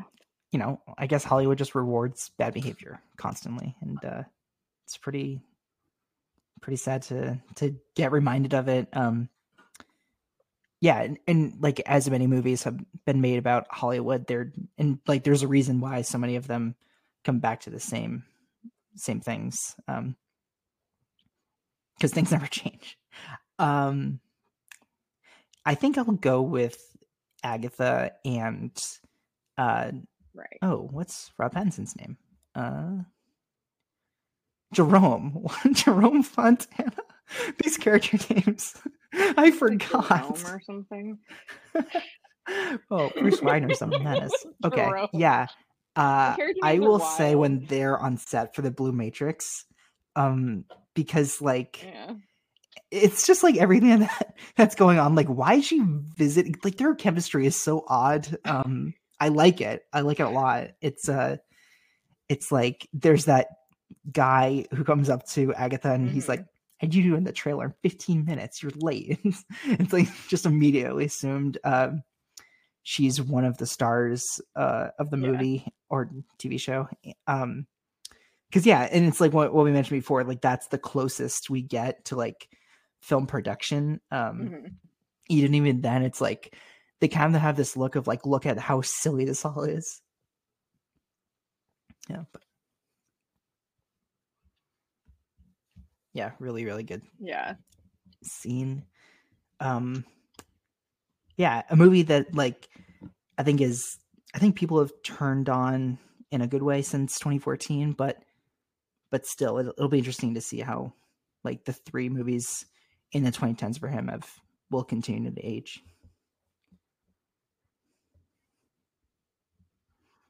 Mhm.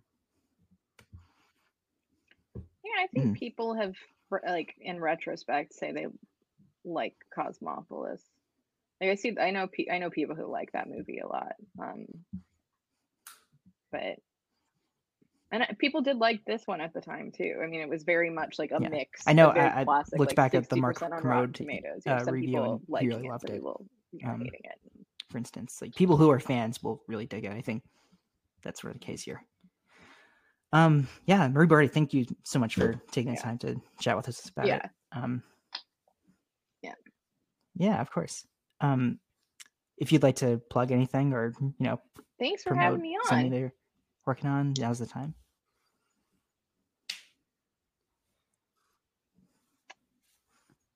Um, uh, please vote every day in blank check March Madness.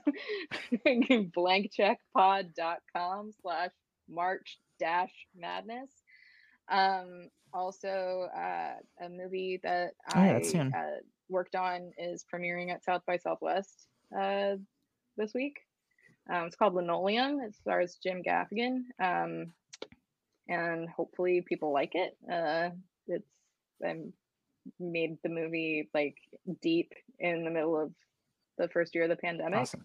Yeah, Um, and it's very cool. finally coming out now. will it be like a so really in theater in people to see it. rental situation or is it going from oh yeah We don't know. We haven't we haven't sold it yet. Oh, like South by? South by is in person. Uh, you can uh, buy virtual passes, so they're doing a hybrid model. Um, but Yeah, because like South, I- I- Uh, like I've ne- yeah, yeah, like I haven't. I don't think I know anyone that's like been, but it's like not just festival. movies. Um, Um, that's other and- things then.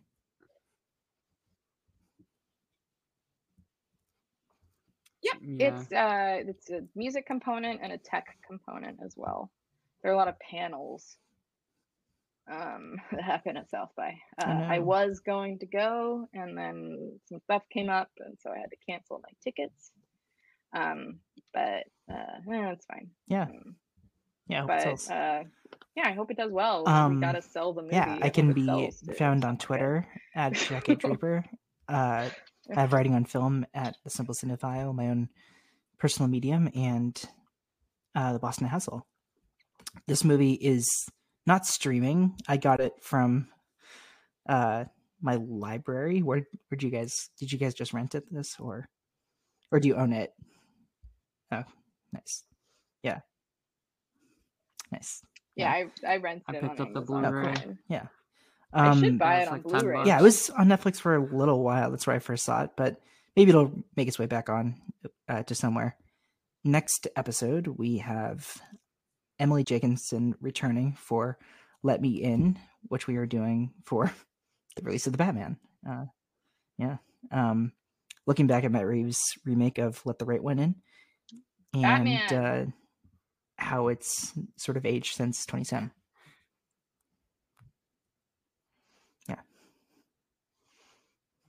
Nice. Um,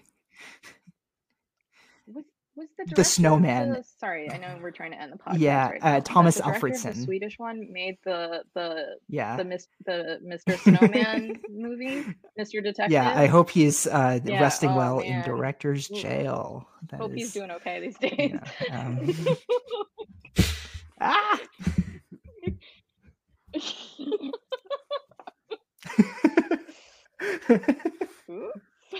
Yeah. Do you think he's going to see the Batman? Think he saw Batman? uh, you can follow me on Twitter and Letterboxd at T Money Talks, where I will be hyping up all dinosaur related content. Uh, the influence of Jurassic Park and The Land Before Time on my childhood. Uh, If we see any every Lost World fan pages, Um, uh, we know. Oh, and by yeah. the way, this is your last time with us. Thank you so much for filling in Clay's spot. Uh, when I taking a leave of absence. Yeah.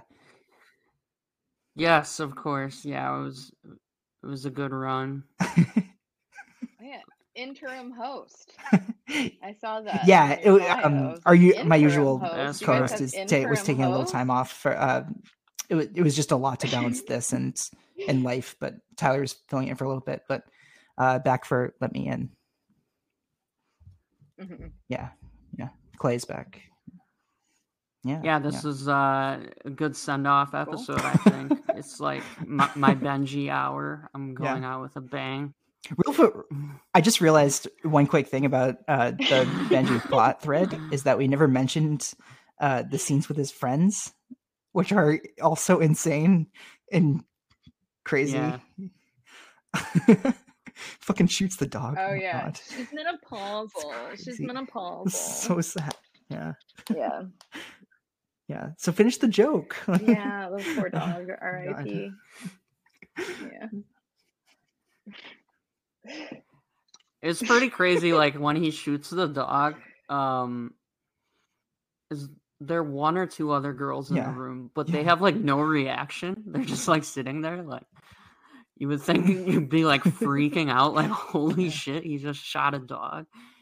But I guess like that, you could read into Uh, that a lot yeah. and be like, oh Anyways, well, yeah. nobody in Los Angeles like reacts to anything uh absurd like this. Like this is a normal everyday, yeah. But yeah, it's just yeah, exactly. I guess it's just a Tuesday, like.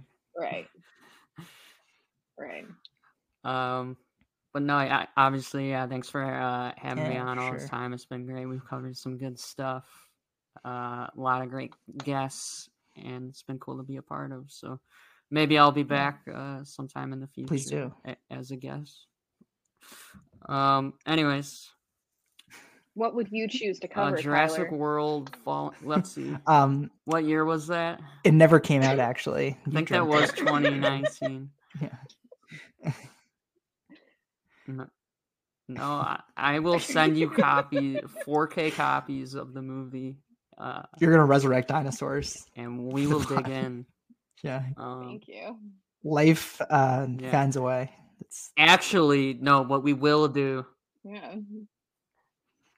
all the I'm Land down Before Time movies that released this decade. yeah. the There's probably like seven of them. No. We'll just cover the whole series. Um, yeah, it would be great. They're not. Sounds like sounds like a? Patreon They are. miniseries. No. Oh God. And I will have you know, I watched the first 13 Oh, movies for sure uh, as a child.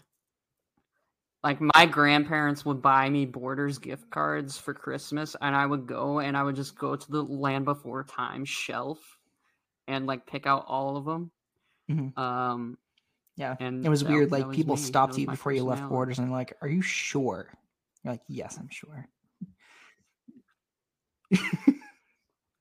I've never been let more sure, sir. Yeah. Yeah.